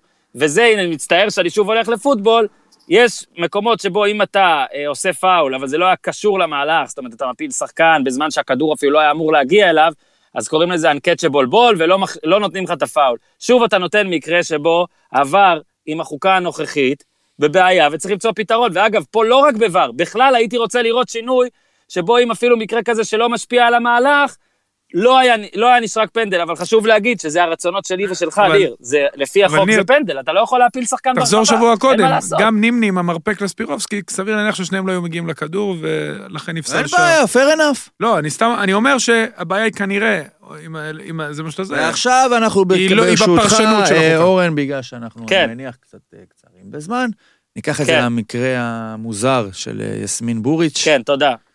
דבר. אתה יודע מה, איך הוא לא פגע בכדור? תשמע, הוא לא גידי קניוק. אוקיי? בראש של מישהו. הוא לא גידי קניוק. למה שוער צריך להיות מדויק? הוא ניסה, לא הצליח. אני רוצה שניר יספר. יאמר שניסה. תשמע, אני ראיתי צילומי אבטחה שמראים כדור פתאום מופיע מאיפשהו. אני לא אומר שבוריץ' יצא החוצה, הכניס כדור למגרש, או הוציא כדור מהכיס ובעט. אבל איכשהו הגיע לשם כדור, יכול להיות שבוריץ' אמר לילד לקרוא, אני לא יודע, אין לי הוכחה לזה. הגיע לשם כדור. עכשיו, גם רואים שבתוך כדי, הכדור, בוריץ' מבחין בכדור בזמן שיואב תומר כבר מתקרדם לכיוון הרחבה, עדיין לא שם. היה הרבה אפשרויות לבוריץ', שתי אפשרויות, מה קורה? אה, אה, יש פה, אגב, אני רק אספר, רכב אספנות עם דגל מקסיקו עליו, אה, עובר אותי עכשיו. נהדר. היו לבוריץ' לטעמי שתי אפשרויות שהיו מנקות אותו באותה סיטואציה. הראשונה היא להעיף את הכדור הצידה, השנייה היא אפילו לא לגעת בכדור. זאת אומרת, אני לא הכנסתי אותו לפה, אני לא זה, אני לא מתעסק בו. בוריץ', לטענתו, ניסה להרחיק את הכדור מהסיטואציה כדי להקל על עצמו ולתת לו להתרכז בכדור האמיתי. אני מבין, זה באמת האינטרס של השוער. ברגע שאתה רואה בן אדם נותן פס בקור רוח, שמסגיר גם, אתה יודע, קצת זדוניות גם. הרי אם הבן אדם היה סתם נותן שפיץ, אז אתה אומר, בואנה, הבן אדם באמת פה הותקל, ועכשיו הוא צריך להעיף את כן. הכדור, ומהר, אה, אתה יודע, אין מה לעשות, אתה לא יכול לגלות קור רוח. אבל הבן אדם הפליא לגלות קור רוח, באמת ניסה לעשות, אני קראתי לזה סנוקר. הוא ניסה לפגוע, בכ... אם היה פוגע, תחשוב שהוא פוגע בכדור של יואב תומר. עכשיו, מה, מה אומר על עצמו בוריץ'? היה איזה והצליח, כדור היה אמיתי? היה והצליח לחשוב בראש או, לנ... או לעשות לעצמו איזושהי הסקת מסקנות. אני מניח שלא, אז אני עושה את זה בשבילו בדיעבד. אם הוא היה פוגע בכדור של יואב תומר, מה היה קורה? מה, היו משחזרים את המהלך מאותו רגע מקפיאים כמו בשכונה, אומרים לו עכשיו תמשיך אחד על אחד? לא, המשחק היה נעצר באיזשהו אופן, והלך קיבינימט. עכשיו גם שמעתי שהחוקה אומרת שהוא צריך לקבל צהוב. צהוב. זאת אומרת שאם הוא מוביל 1-0 ומתעכב בחידוש המשחק, הוא מקבל את אותו עונש שהוא קיבל על כדור שנבעט לתוך סיטואציה שבאים ותוקפים מולו. אני כזה דבר לא ראיתי. ואני אומר לך באמת, אני נותן לו מדליה על האומץ, וחמישה משחקים בחוץ, על החוצפה. חד משמעית. ושמעתי את טענות של, של הפועל חיפה, הוא לא הפריע למהלך. אז מה, מה אתם בעצם אומרים, שבוריץ' לא יודע למסור? מה זה הטענה? מה זה הוא לא הפריע למהלך? זה בעצם מה שהם אומרים. בוריץ' לא יודע למסור. אבל אם בוריץ' כן היה כאילו יודע למסור, מה הוא ניסה בכלל, כאילו... אם הוא היה מדויק יותר, והכדור שלו פוגע בכדור של יואב תומר. לא בכדור, פוגע ביואב תומר. לא משנה, פוגע במשהו ומזיז את הסיטואציה נכון. מילימטר הצידה. מה קורה? לא יכול להיות ששוער העיף בתמימותו בפס לאזור המשוער של הכדור שאיתו התקדם שחקן של הקבוצה השנייה, והדבר הזה נעשה בלי כוונה תחילה. זה הכל. ועבר, הולך ובודק, שכאילו, עבר, הרי עבר, הרי יכול להיות שאתה אומר, הוא בודק ארבעה דברים, טעות בזיהוי שחקן, מה לגבי טעות בזיהוי כדור? איך יכול להיות שעבר שם לב לזה שאור דסה זרק את עצמו, אבל מתעלם לחלוטין מזה שכדור נוסף הופיע לא, שם. לא, כי לפי מה שאתה אומר בחוקה, הוא רק מקבל את זה צהוב, נכון? כן. אז אין להם התערבות בדבר הזה. תשמע. מה לעשות? הזיה מוחלטת. אגב, מה, מה, מה קורה אם הכדור לא פוגע בכדור? לא צפו את הסיטואציה הזאת שיוכלו לאכוף אותה בעזרת... כן, לא, לא, לא, זה באמת מופרך, לא צריך לרדת. בואנה, לא צריך להאשים את עבר במלחמת העולם השנייה. לא, לא האשמנו את שופטי המסך הנהדרים. לא מאשים את השיטה, אני מאשים את הבחינה במסגרת השיטה. את ההזיה. שהתעלמה מזה. דרך אגב, יואב תומר אחלה שחקן. באמת שחקן טוב. ואני אומר לך, תגיד, אם הכדור פוגע בכדור, הוא יותר טוב ממנו. אם הכדור פוגע בכדור, מה קורה? מן הסתם המהלך נעצר. אולי... מה קורה הלאה? השאלה מה קורה כשהם... אמרת אתה, צהוב. מה קורה? ומה? אולי מעכשיו לא? משחקים עם שניהם. זה אחלה משחק, דרך אגב, אם אתה עושה כדי שיש... שים כדור עכשיו בצד שמה, לכל מקרה. תגיד לי, אבל הילד שהוא קרא כן. לו, או ברח לו מה... לא יודע. זה באמת תעלומה. לא יודע. רגע, אז אורלי, שנייה, שנייה, שנייה. יש לנו בעצם... המחשבה מי... יש לנו בעצם שני מקרים, שני מקרים לחקירות ל-CSI. אחד, מי הזורק השני שאולי פגע בטלוויזיה ואז הכל נמרח על הקיר במקרה שואה. שניים, מאיפה הכדור הגיע? שמע, לפחות יש לנו מתח. אני רק רוצה להוסיף דבר אחד לקריית שמונה באר שבע, אני לא יודע אם יהיה לכם, ובזה אנחנו נעבור כבר להימורים, לא יודע אם גם לכם יהיה משהו להוסיף, אבל מבחינתי היה שם מקרה שאני לא... אה, עם קובי רפואה? אבל לדעתי זה יותר... זה, אני, אני, זה לא פחות חמור. עם קובי רפואה שהוא חסם את המוציא אאוט? נכון, זה מתפרצת פה, לא, הוא לא חסם, זה במקרה, הוא היה שם. בקונטקסט עצמו. כן. אני לא חושב שזה במקרה. אה, באמת? לא. נו. הוא לא רואה אותך. אתה זוכר מה מייק טומלין קיבל על... אה, תזכיר לי. מה הוא עושה? אה, הוא עושה במקרה? טוב, יפה מאוד. כפי שהצהיר, נקודותיים, ירדן שועה לא הופיע לאימון מכבי חיפה. אז לפחות עומד במילה שלו. זה לא יאומן. תגיד לי, מייק טומלין של מה עשה? זה. מעניין אותי. לא מה, הוא. חסם- רסיבר? מה לא, הוא עשה? הוא ממש הכשיל, הוא, הוא הכשיל, הוא שם רגל ושחקן נפל במהלך אה, ריצה וקיבל 500 אלף דולר קנס. אה, מה, ירדן שועה זה המתנה הוא שלא לא מפסיקה יקבל, לתת. קובי רפואה, הוא לא יקבל 500 אלף דולר קנס, אין דברים אבל. זה משהו שצריך לא, הוא לדעתי, לא קיבל אפילו... ועדת משמעת, כי אתה יודע, זה דברים שמאמנים לא צריכים לעשות, טוב. לתפוס שחקנים שמוציאים כדורי חוץ. אורי, באמת, אורי, תקשיב, חצי ו- דקה, דקה. ומילה על המשחק אה, הזה של באר שבע, הצלת השונה בעולם של אורן תן ביטון. לי תודה להוביל. אליו. תוביל, תוביל. שמע, זה גליץ' של פיפא, הדבר עכשיו, הזה. אתה יודע, איזה בוא, מספרת הוא דפק? תקשיב. אורי, אתה יודע שכבר מאזינים, שולחים לי, ואני לא צוחק, ואני אראה לך הודעות, אומרים לי שאני קשה איתך. אומרים שאני כועס יותר מדי שאתה קוטע, ואני רוצה לענות לכם, מאזינים, שעכשיו אורי הגאון קטע אותי בהובלה שכל מה שנועדה להגיד זה, אורי, צק... יש לך משהו להגיד על המשחק פרט להצלה הנהדרת של אורן ביטון, באמת מדהימה, אה, רמה עולמית. אין מה להגיד על המשחק יותר, אני מתקדם? מתקדם. באר? שבע, אה, יש באר שבע מכבי ביום רביעי, אולי על זה אתה רוצה להגיד. זה כן, הדבר- זה היחיד שאפשר להגיד על באר שבע קריית שמונה. הדבר היחיד שאפשר להגיד על באר שבע קריית שמונה. בואו נעבור על באר שבע מכבי. כי באר שבע אה, אה, עדיין בחיפושים, אבוקסיס עדיין מחפש אה, מה לעשות. פאוליניו, הסאגה הקצרה נגמרה, מרין, הסאגה היותר ארוכה נגמרת. לא, בינתיים אנחנו לא רואים רכש, למרות שלפי ניר צדוק, מישהו לא הגיע לאימון ואולי הוא בדרך אה, לצד שני. הוא הגיע לאימון של באר שבע אולי. אולי, אתה יודע, זה בדיוק אוקיי. באמצע, אולי הוא נסע לכביש ההפוך. אבל, זה אה, מצחיק. אגב. אם אני ירדן שואה, אני חותם בבאר שבע, וקודם כל לא מגיע לאימון. אני רוצה להעביר מההתחלה את מערכת היחסים פה. הלו, אני לא מגיע לאימון, תזמין אותי לאימון אם אני ארכב 90 דקות, אחרת אני לא מגיע. אני חושב. שהמשחק הזה הזדמנות. המשחק הזה של באר שבע מכבי אה, אה, מחר, אוקיי, סליחה, תדבר. איזה מחזור גם מוזר, למה כן. משחקים ברביעי, אם יורשה לי לשאול? צריך לפנות אה, זמנים? למשחק בסקוטלנד. לא, הרי גם שבוע לא, לפני אין לך ליגה לא. בסקוטלנד. מה סקוטלנד? זה במרץ, מה קשור? בסדר, אבל דחו פה, הקדימו בסדר, אתה מחזורים. מתחיל עכשיו לפנות. יש לך מחזור אמצע שבוע, בשבוע הבא. אוקיי, באר שבע... אורי, אתה לא מתפקס לא, ולא אני- מתרכז. אני אני- לא מבין אתה את רוצה ה- דקה לדבר לקראת המשחק? אנחנו איתך. לא, לא, רק חצי דקה, אני חושב שזה משחק מבחינת אה, אבוקסיס. אבוקסיס שיודע לשחק מול מכבי תל אביב ומדעי בני יהודה, זה משחק מאוד חשוב. טרנר, כמו שניר אמר, או אתה אמרת, זה כבר רחוק מלהיות, אה, אתה יודע, מבצרה של באר שבע. בטח מכבי זוכרים את המשחק האחרון שלהם שם. אני חושב ש... אם זה יפסידו מס- 1-0 שיתחבקו. אה, אתה יודע, כן, 0-0. כן, יהיה להם קשה, אני לא רואה מצד אחד איך מכבי סופגת, זה כאילו, יש פה אה, בין ההגנה הכי טובה להתקפה הכי מוגבלת. זה קרב שאני לא רואה איך מכבי יכולה לספוג פה שער, זאת אומרת, האפסייד היחיד מהמשחק הזה זה של באר שבע זה 0-0. סליחה שאני... זה... אולי אני טועה, אני לא יודע. סליחה שאני זה, תשמע, ירדן שואה זה, אני, שוב, אני מצטער, זה לא נורמלי. למה, מה עושה עכשיו? לא, שהבן אדם אומר לך אתמול, כאילו, אומר, אני לא יודע, זה. הדיווחים. אני לא לא אגיע לאימון. עברו מאז 14 שעות, והוא לא הגיע לאימון. והוא, עזוב, לא הגיע לאימון. אף אחד לא שפך מים על הדבר הזה. אף אחד לא צינן את זה. זאת אומרת, הבן אדם, אי אפשר. 14 שעות, אומר לעצמו, אני לא בא מחר? שיזדיינו, אני לא בא מחר שיזדיינו, אני לא בא מחר שיזדיינו. אתה יודע שבינינו, למי זה לא קורה בחיים על איזושהי סיטואציה שאומר שישרף העולם, אה, שיזדיינו, אני לא בא. כן, ואז אתה נרגע. אצלו, כן, הוא לא נרגע. 14 שעות הוא תחזק את האמירה שלו בעידנא דריתחא, ולא בא לאימון. אבל אתה מבין שהסיטואציה זה שלו... לא נורמלי. אבל אין מי שירגיע אותו. זה לא נורמלי. אין בסביבה שלו מבוגר אחראי, מדהים, מדהים. שישלוט בו, וגם אם יש, מדהים. קשה מאוד לתפקד. ג'ובאני רוסו. נו, תעשה לי טובה. קשה אורי, מאוד, אתה... אורי, אני רוצה להוסיף ואני דבר אוהב אחד, את שני כי ה- אתה שני האנשים. שאמרת מאוד, אני אוהב את שני האנשים שאמרת מאוד. אורי, כן. זה מצחיק, אני, אני, בגלל שאני מורחק, אני כמו כזה, פיני, פיני. אורי, תקשיב, דבר אחד שחשוב להזכיר שוב, אתם רק, אסור לשכוח שירדן שואה עד עכשיו מקבל גב עצום. הוא לא נענש על דברים שאנשים אחרים היו נחתכים מקבוצה, הוא לא נענש ולא נקנס, ואמרו לי שגם אם הוא נקנס זה לא באמת נקנס, אני לא רוצה להגיד מה שאני לא יודע, אבל אני לא ראיתי ולא שמעתי על קנס עצום שהוא קיבל או על משהו, היו לו מקרים, הוא זר רק את החולצה, הוא עשה זה, הוא תמיד התנצל באינסטגרם וזה נפתר שוב, אלא אם כן היה משהו בוועדת משמעת שלא סיפרו לנו.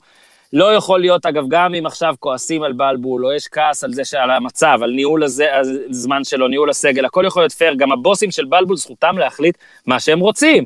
אבל אם עכשיו על דבר כזה הבן אדם אפילו לא נגיד נקנס או מושעה או משהו כזה, אז מה אתה משדר לשאר הסגל? אתה לא הורס רק שחקן אחד פה. ואני כתבתי בסוף הכתבה הגדולה הראשונה שעליו כתבתי, משהו חייב לקרות, החלטה חייבת להילקח, או לפה או לפה, והם עד עכשיו לא לקחו, וזה מה שקרה. לעומת הימורים, שם אנחנו כן לוקחים החלטות, והבאנו את אליאור גיטלר, שיחשב לנו הכל בזמן אמת וייתן לנו הימור, הימור מפתח שבועי. אז השבוע דן מורי היה over under חמישה אה, חילוצים, ניר ואורן כמובן הלכו לפי הסטטיסטיקה, אורי שהוא מלך בלי ספק התחכם והלך על הבול, היו שישה חילוצים ולכן ניר ואני קיבלנו נקודות, מה שהביא אותנו, לשמונה נקודות כל אחד, אה, אני בזכות השלוש אחת על רוקוויציה, ניר היה צריך לנצח אותי, אבל השלוש אחת עשה לי בינגו בדקה ה-90. אה, אני אמרתי שתיים אחת? כן. לך קיבינימט. טבלה מעודכנת, אורי אוזן 50, לא יודע אם הימרת 2-1, אני הימרתי 3-1. אה, אוקיי. אולי הימרת 2-0, לא יודע, זה עשה לי 3 נקודות. אורי אוזן 54, מקום שלישי, ניר 67, פותח פער על אורי, ואני עם 78. שערוריה. ניר, היה לך בינגו בהפועל, כולל אליאור מוסיף שהוא מאוד ממורמר על זה שאין יותר בוא נתמרמר, הוא חזת הנולד. במקביל נפל נתניה באר שבע, אוזן רק ידע שוולפס, ביתר ומכבי חיפה ינצחו. כל הכבוד לך, אוזן, כל הכבוד. פרחים לקלופ, אורי, אני מבקש להגביר את הקצב.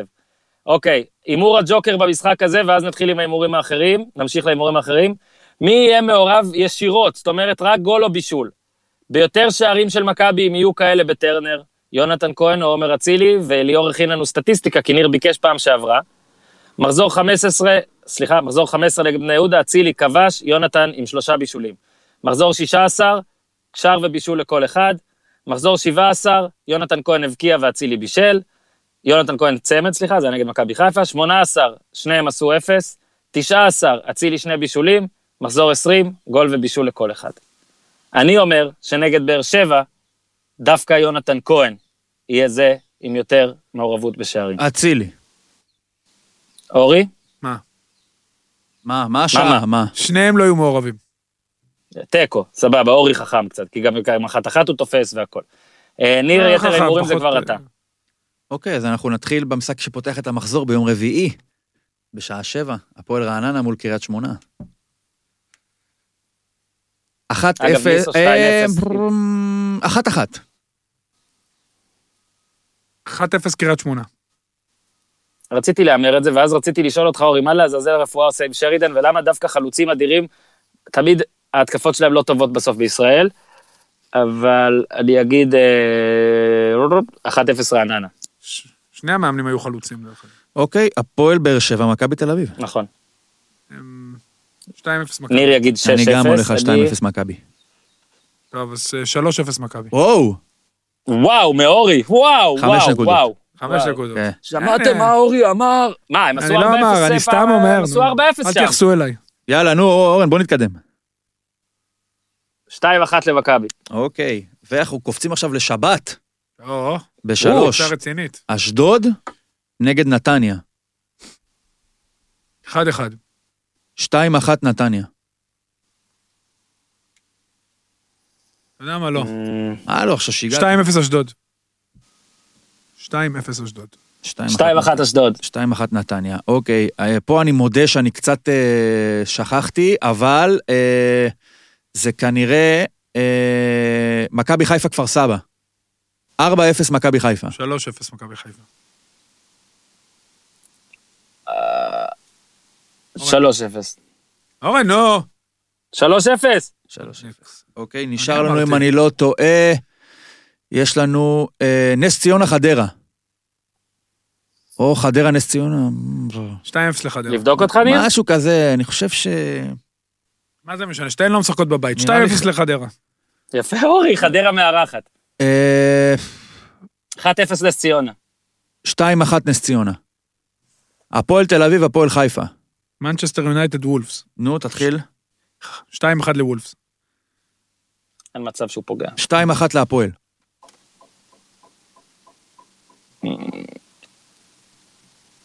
שתיים אחת להפועל אה, גם, דבר ששכחתי אה, זה, בוזגלו כבש לראשונה מזה הרבה זמן, יפה מאוד.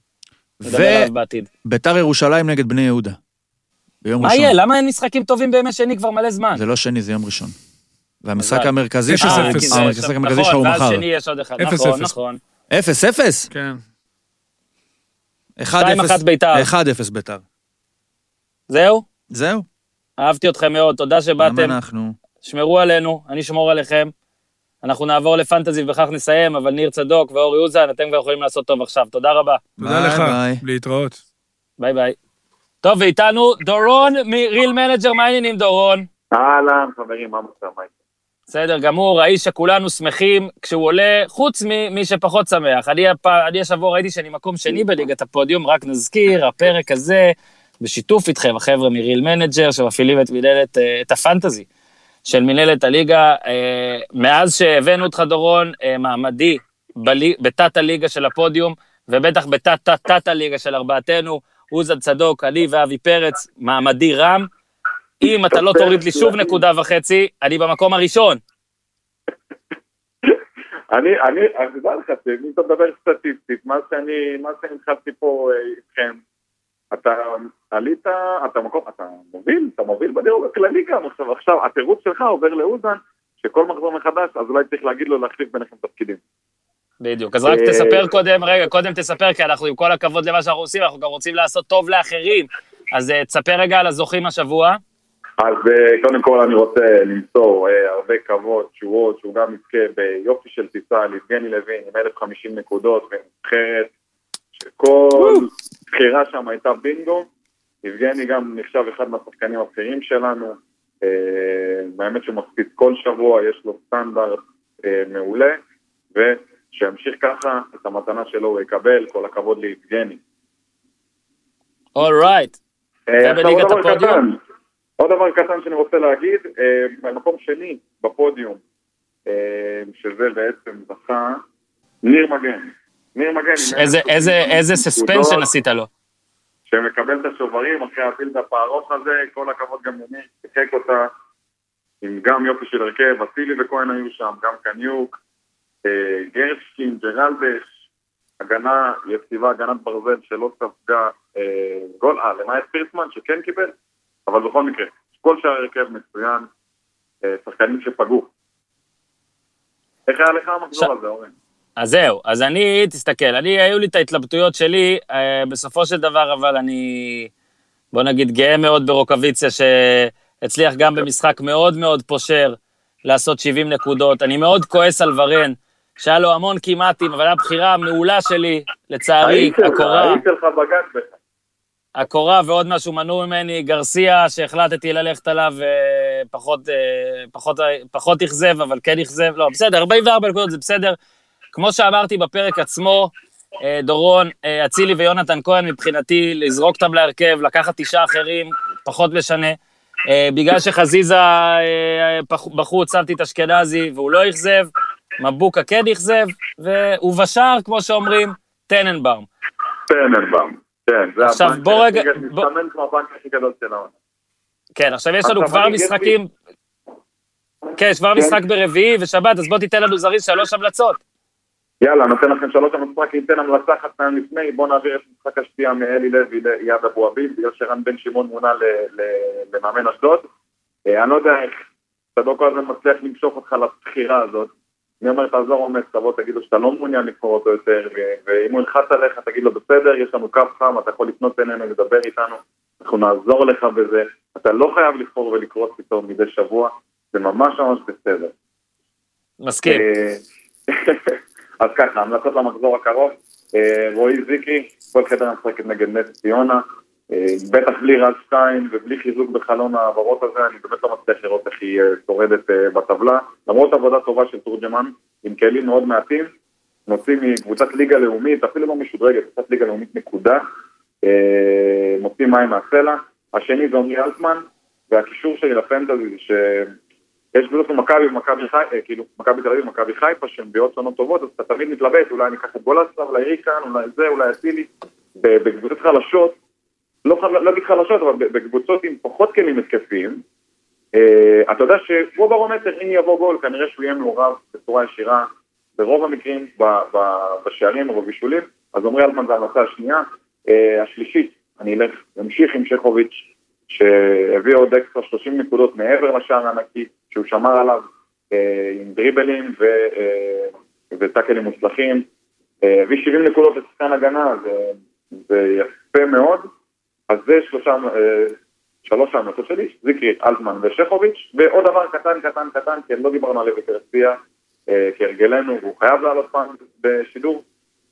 לוי גרסיה אה, ממוקם חמישי בכל אחת, בשקלול של כל החמש ליגות הבכירות אה, באירופה.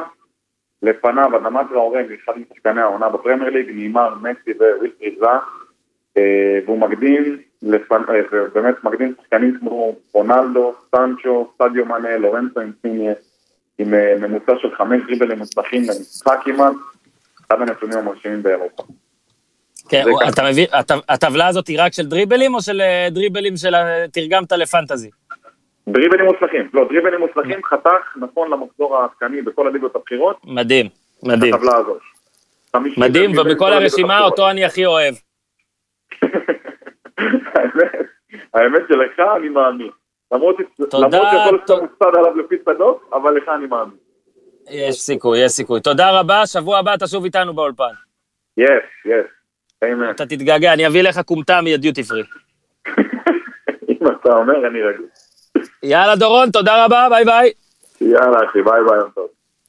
טוב, אז מקווים שנהניתם מהפרק הזה, שאולי היה קצת אה, מאתגר להפיק אותו, אבל פשוט היינו חייבים, חייבים לתת לכם אותו. אה, מזכיר שיש גם פרק שעלה אה, בסוף השבוע, בתחילת אה, שבוע אפילו, לילה שם, עם דני בונדר, מאוד מעניין על מה שהיה איתו ברוסיה ובהפועל ומה יהיה עם העתיד וכל מיני ה loop המאמנים והכניסה אליו והכל. תודה רבה לאיתי שניווט את הכל. איתי, אל תתגעגע יותר מדי, אני בדרך לתל אביב. שלום, תעשו טוב. ארצות הברית, בור בלי תחתית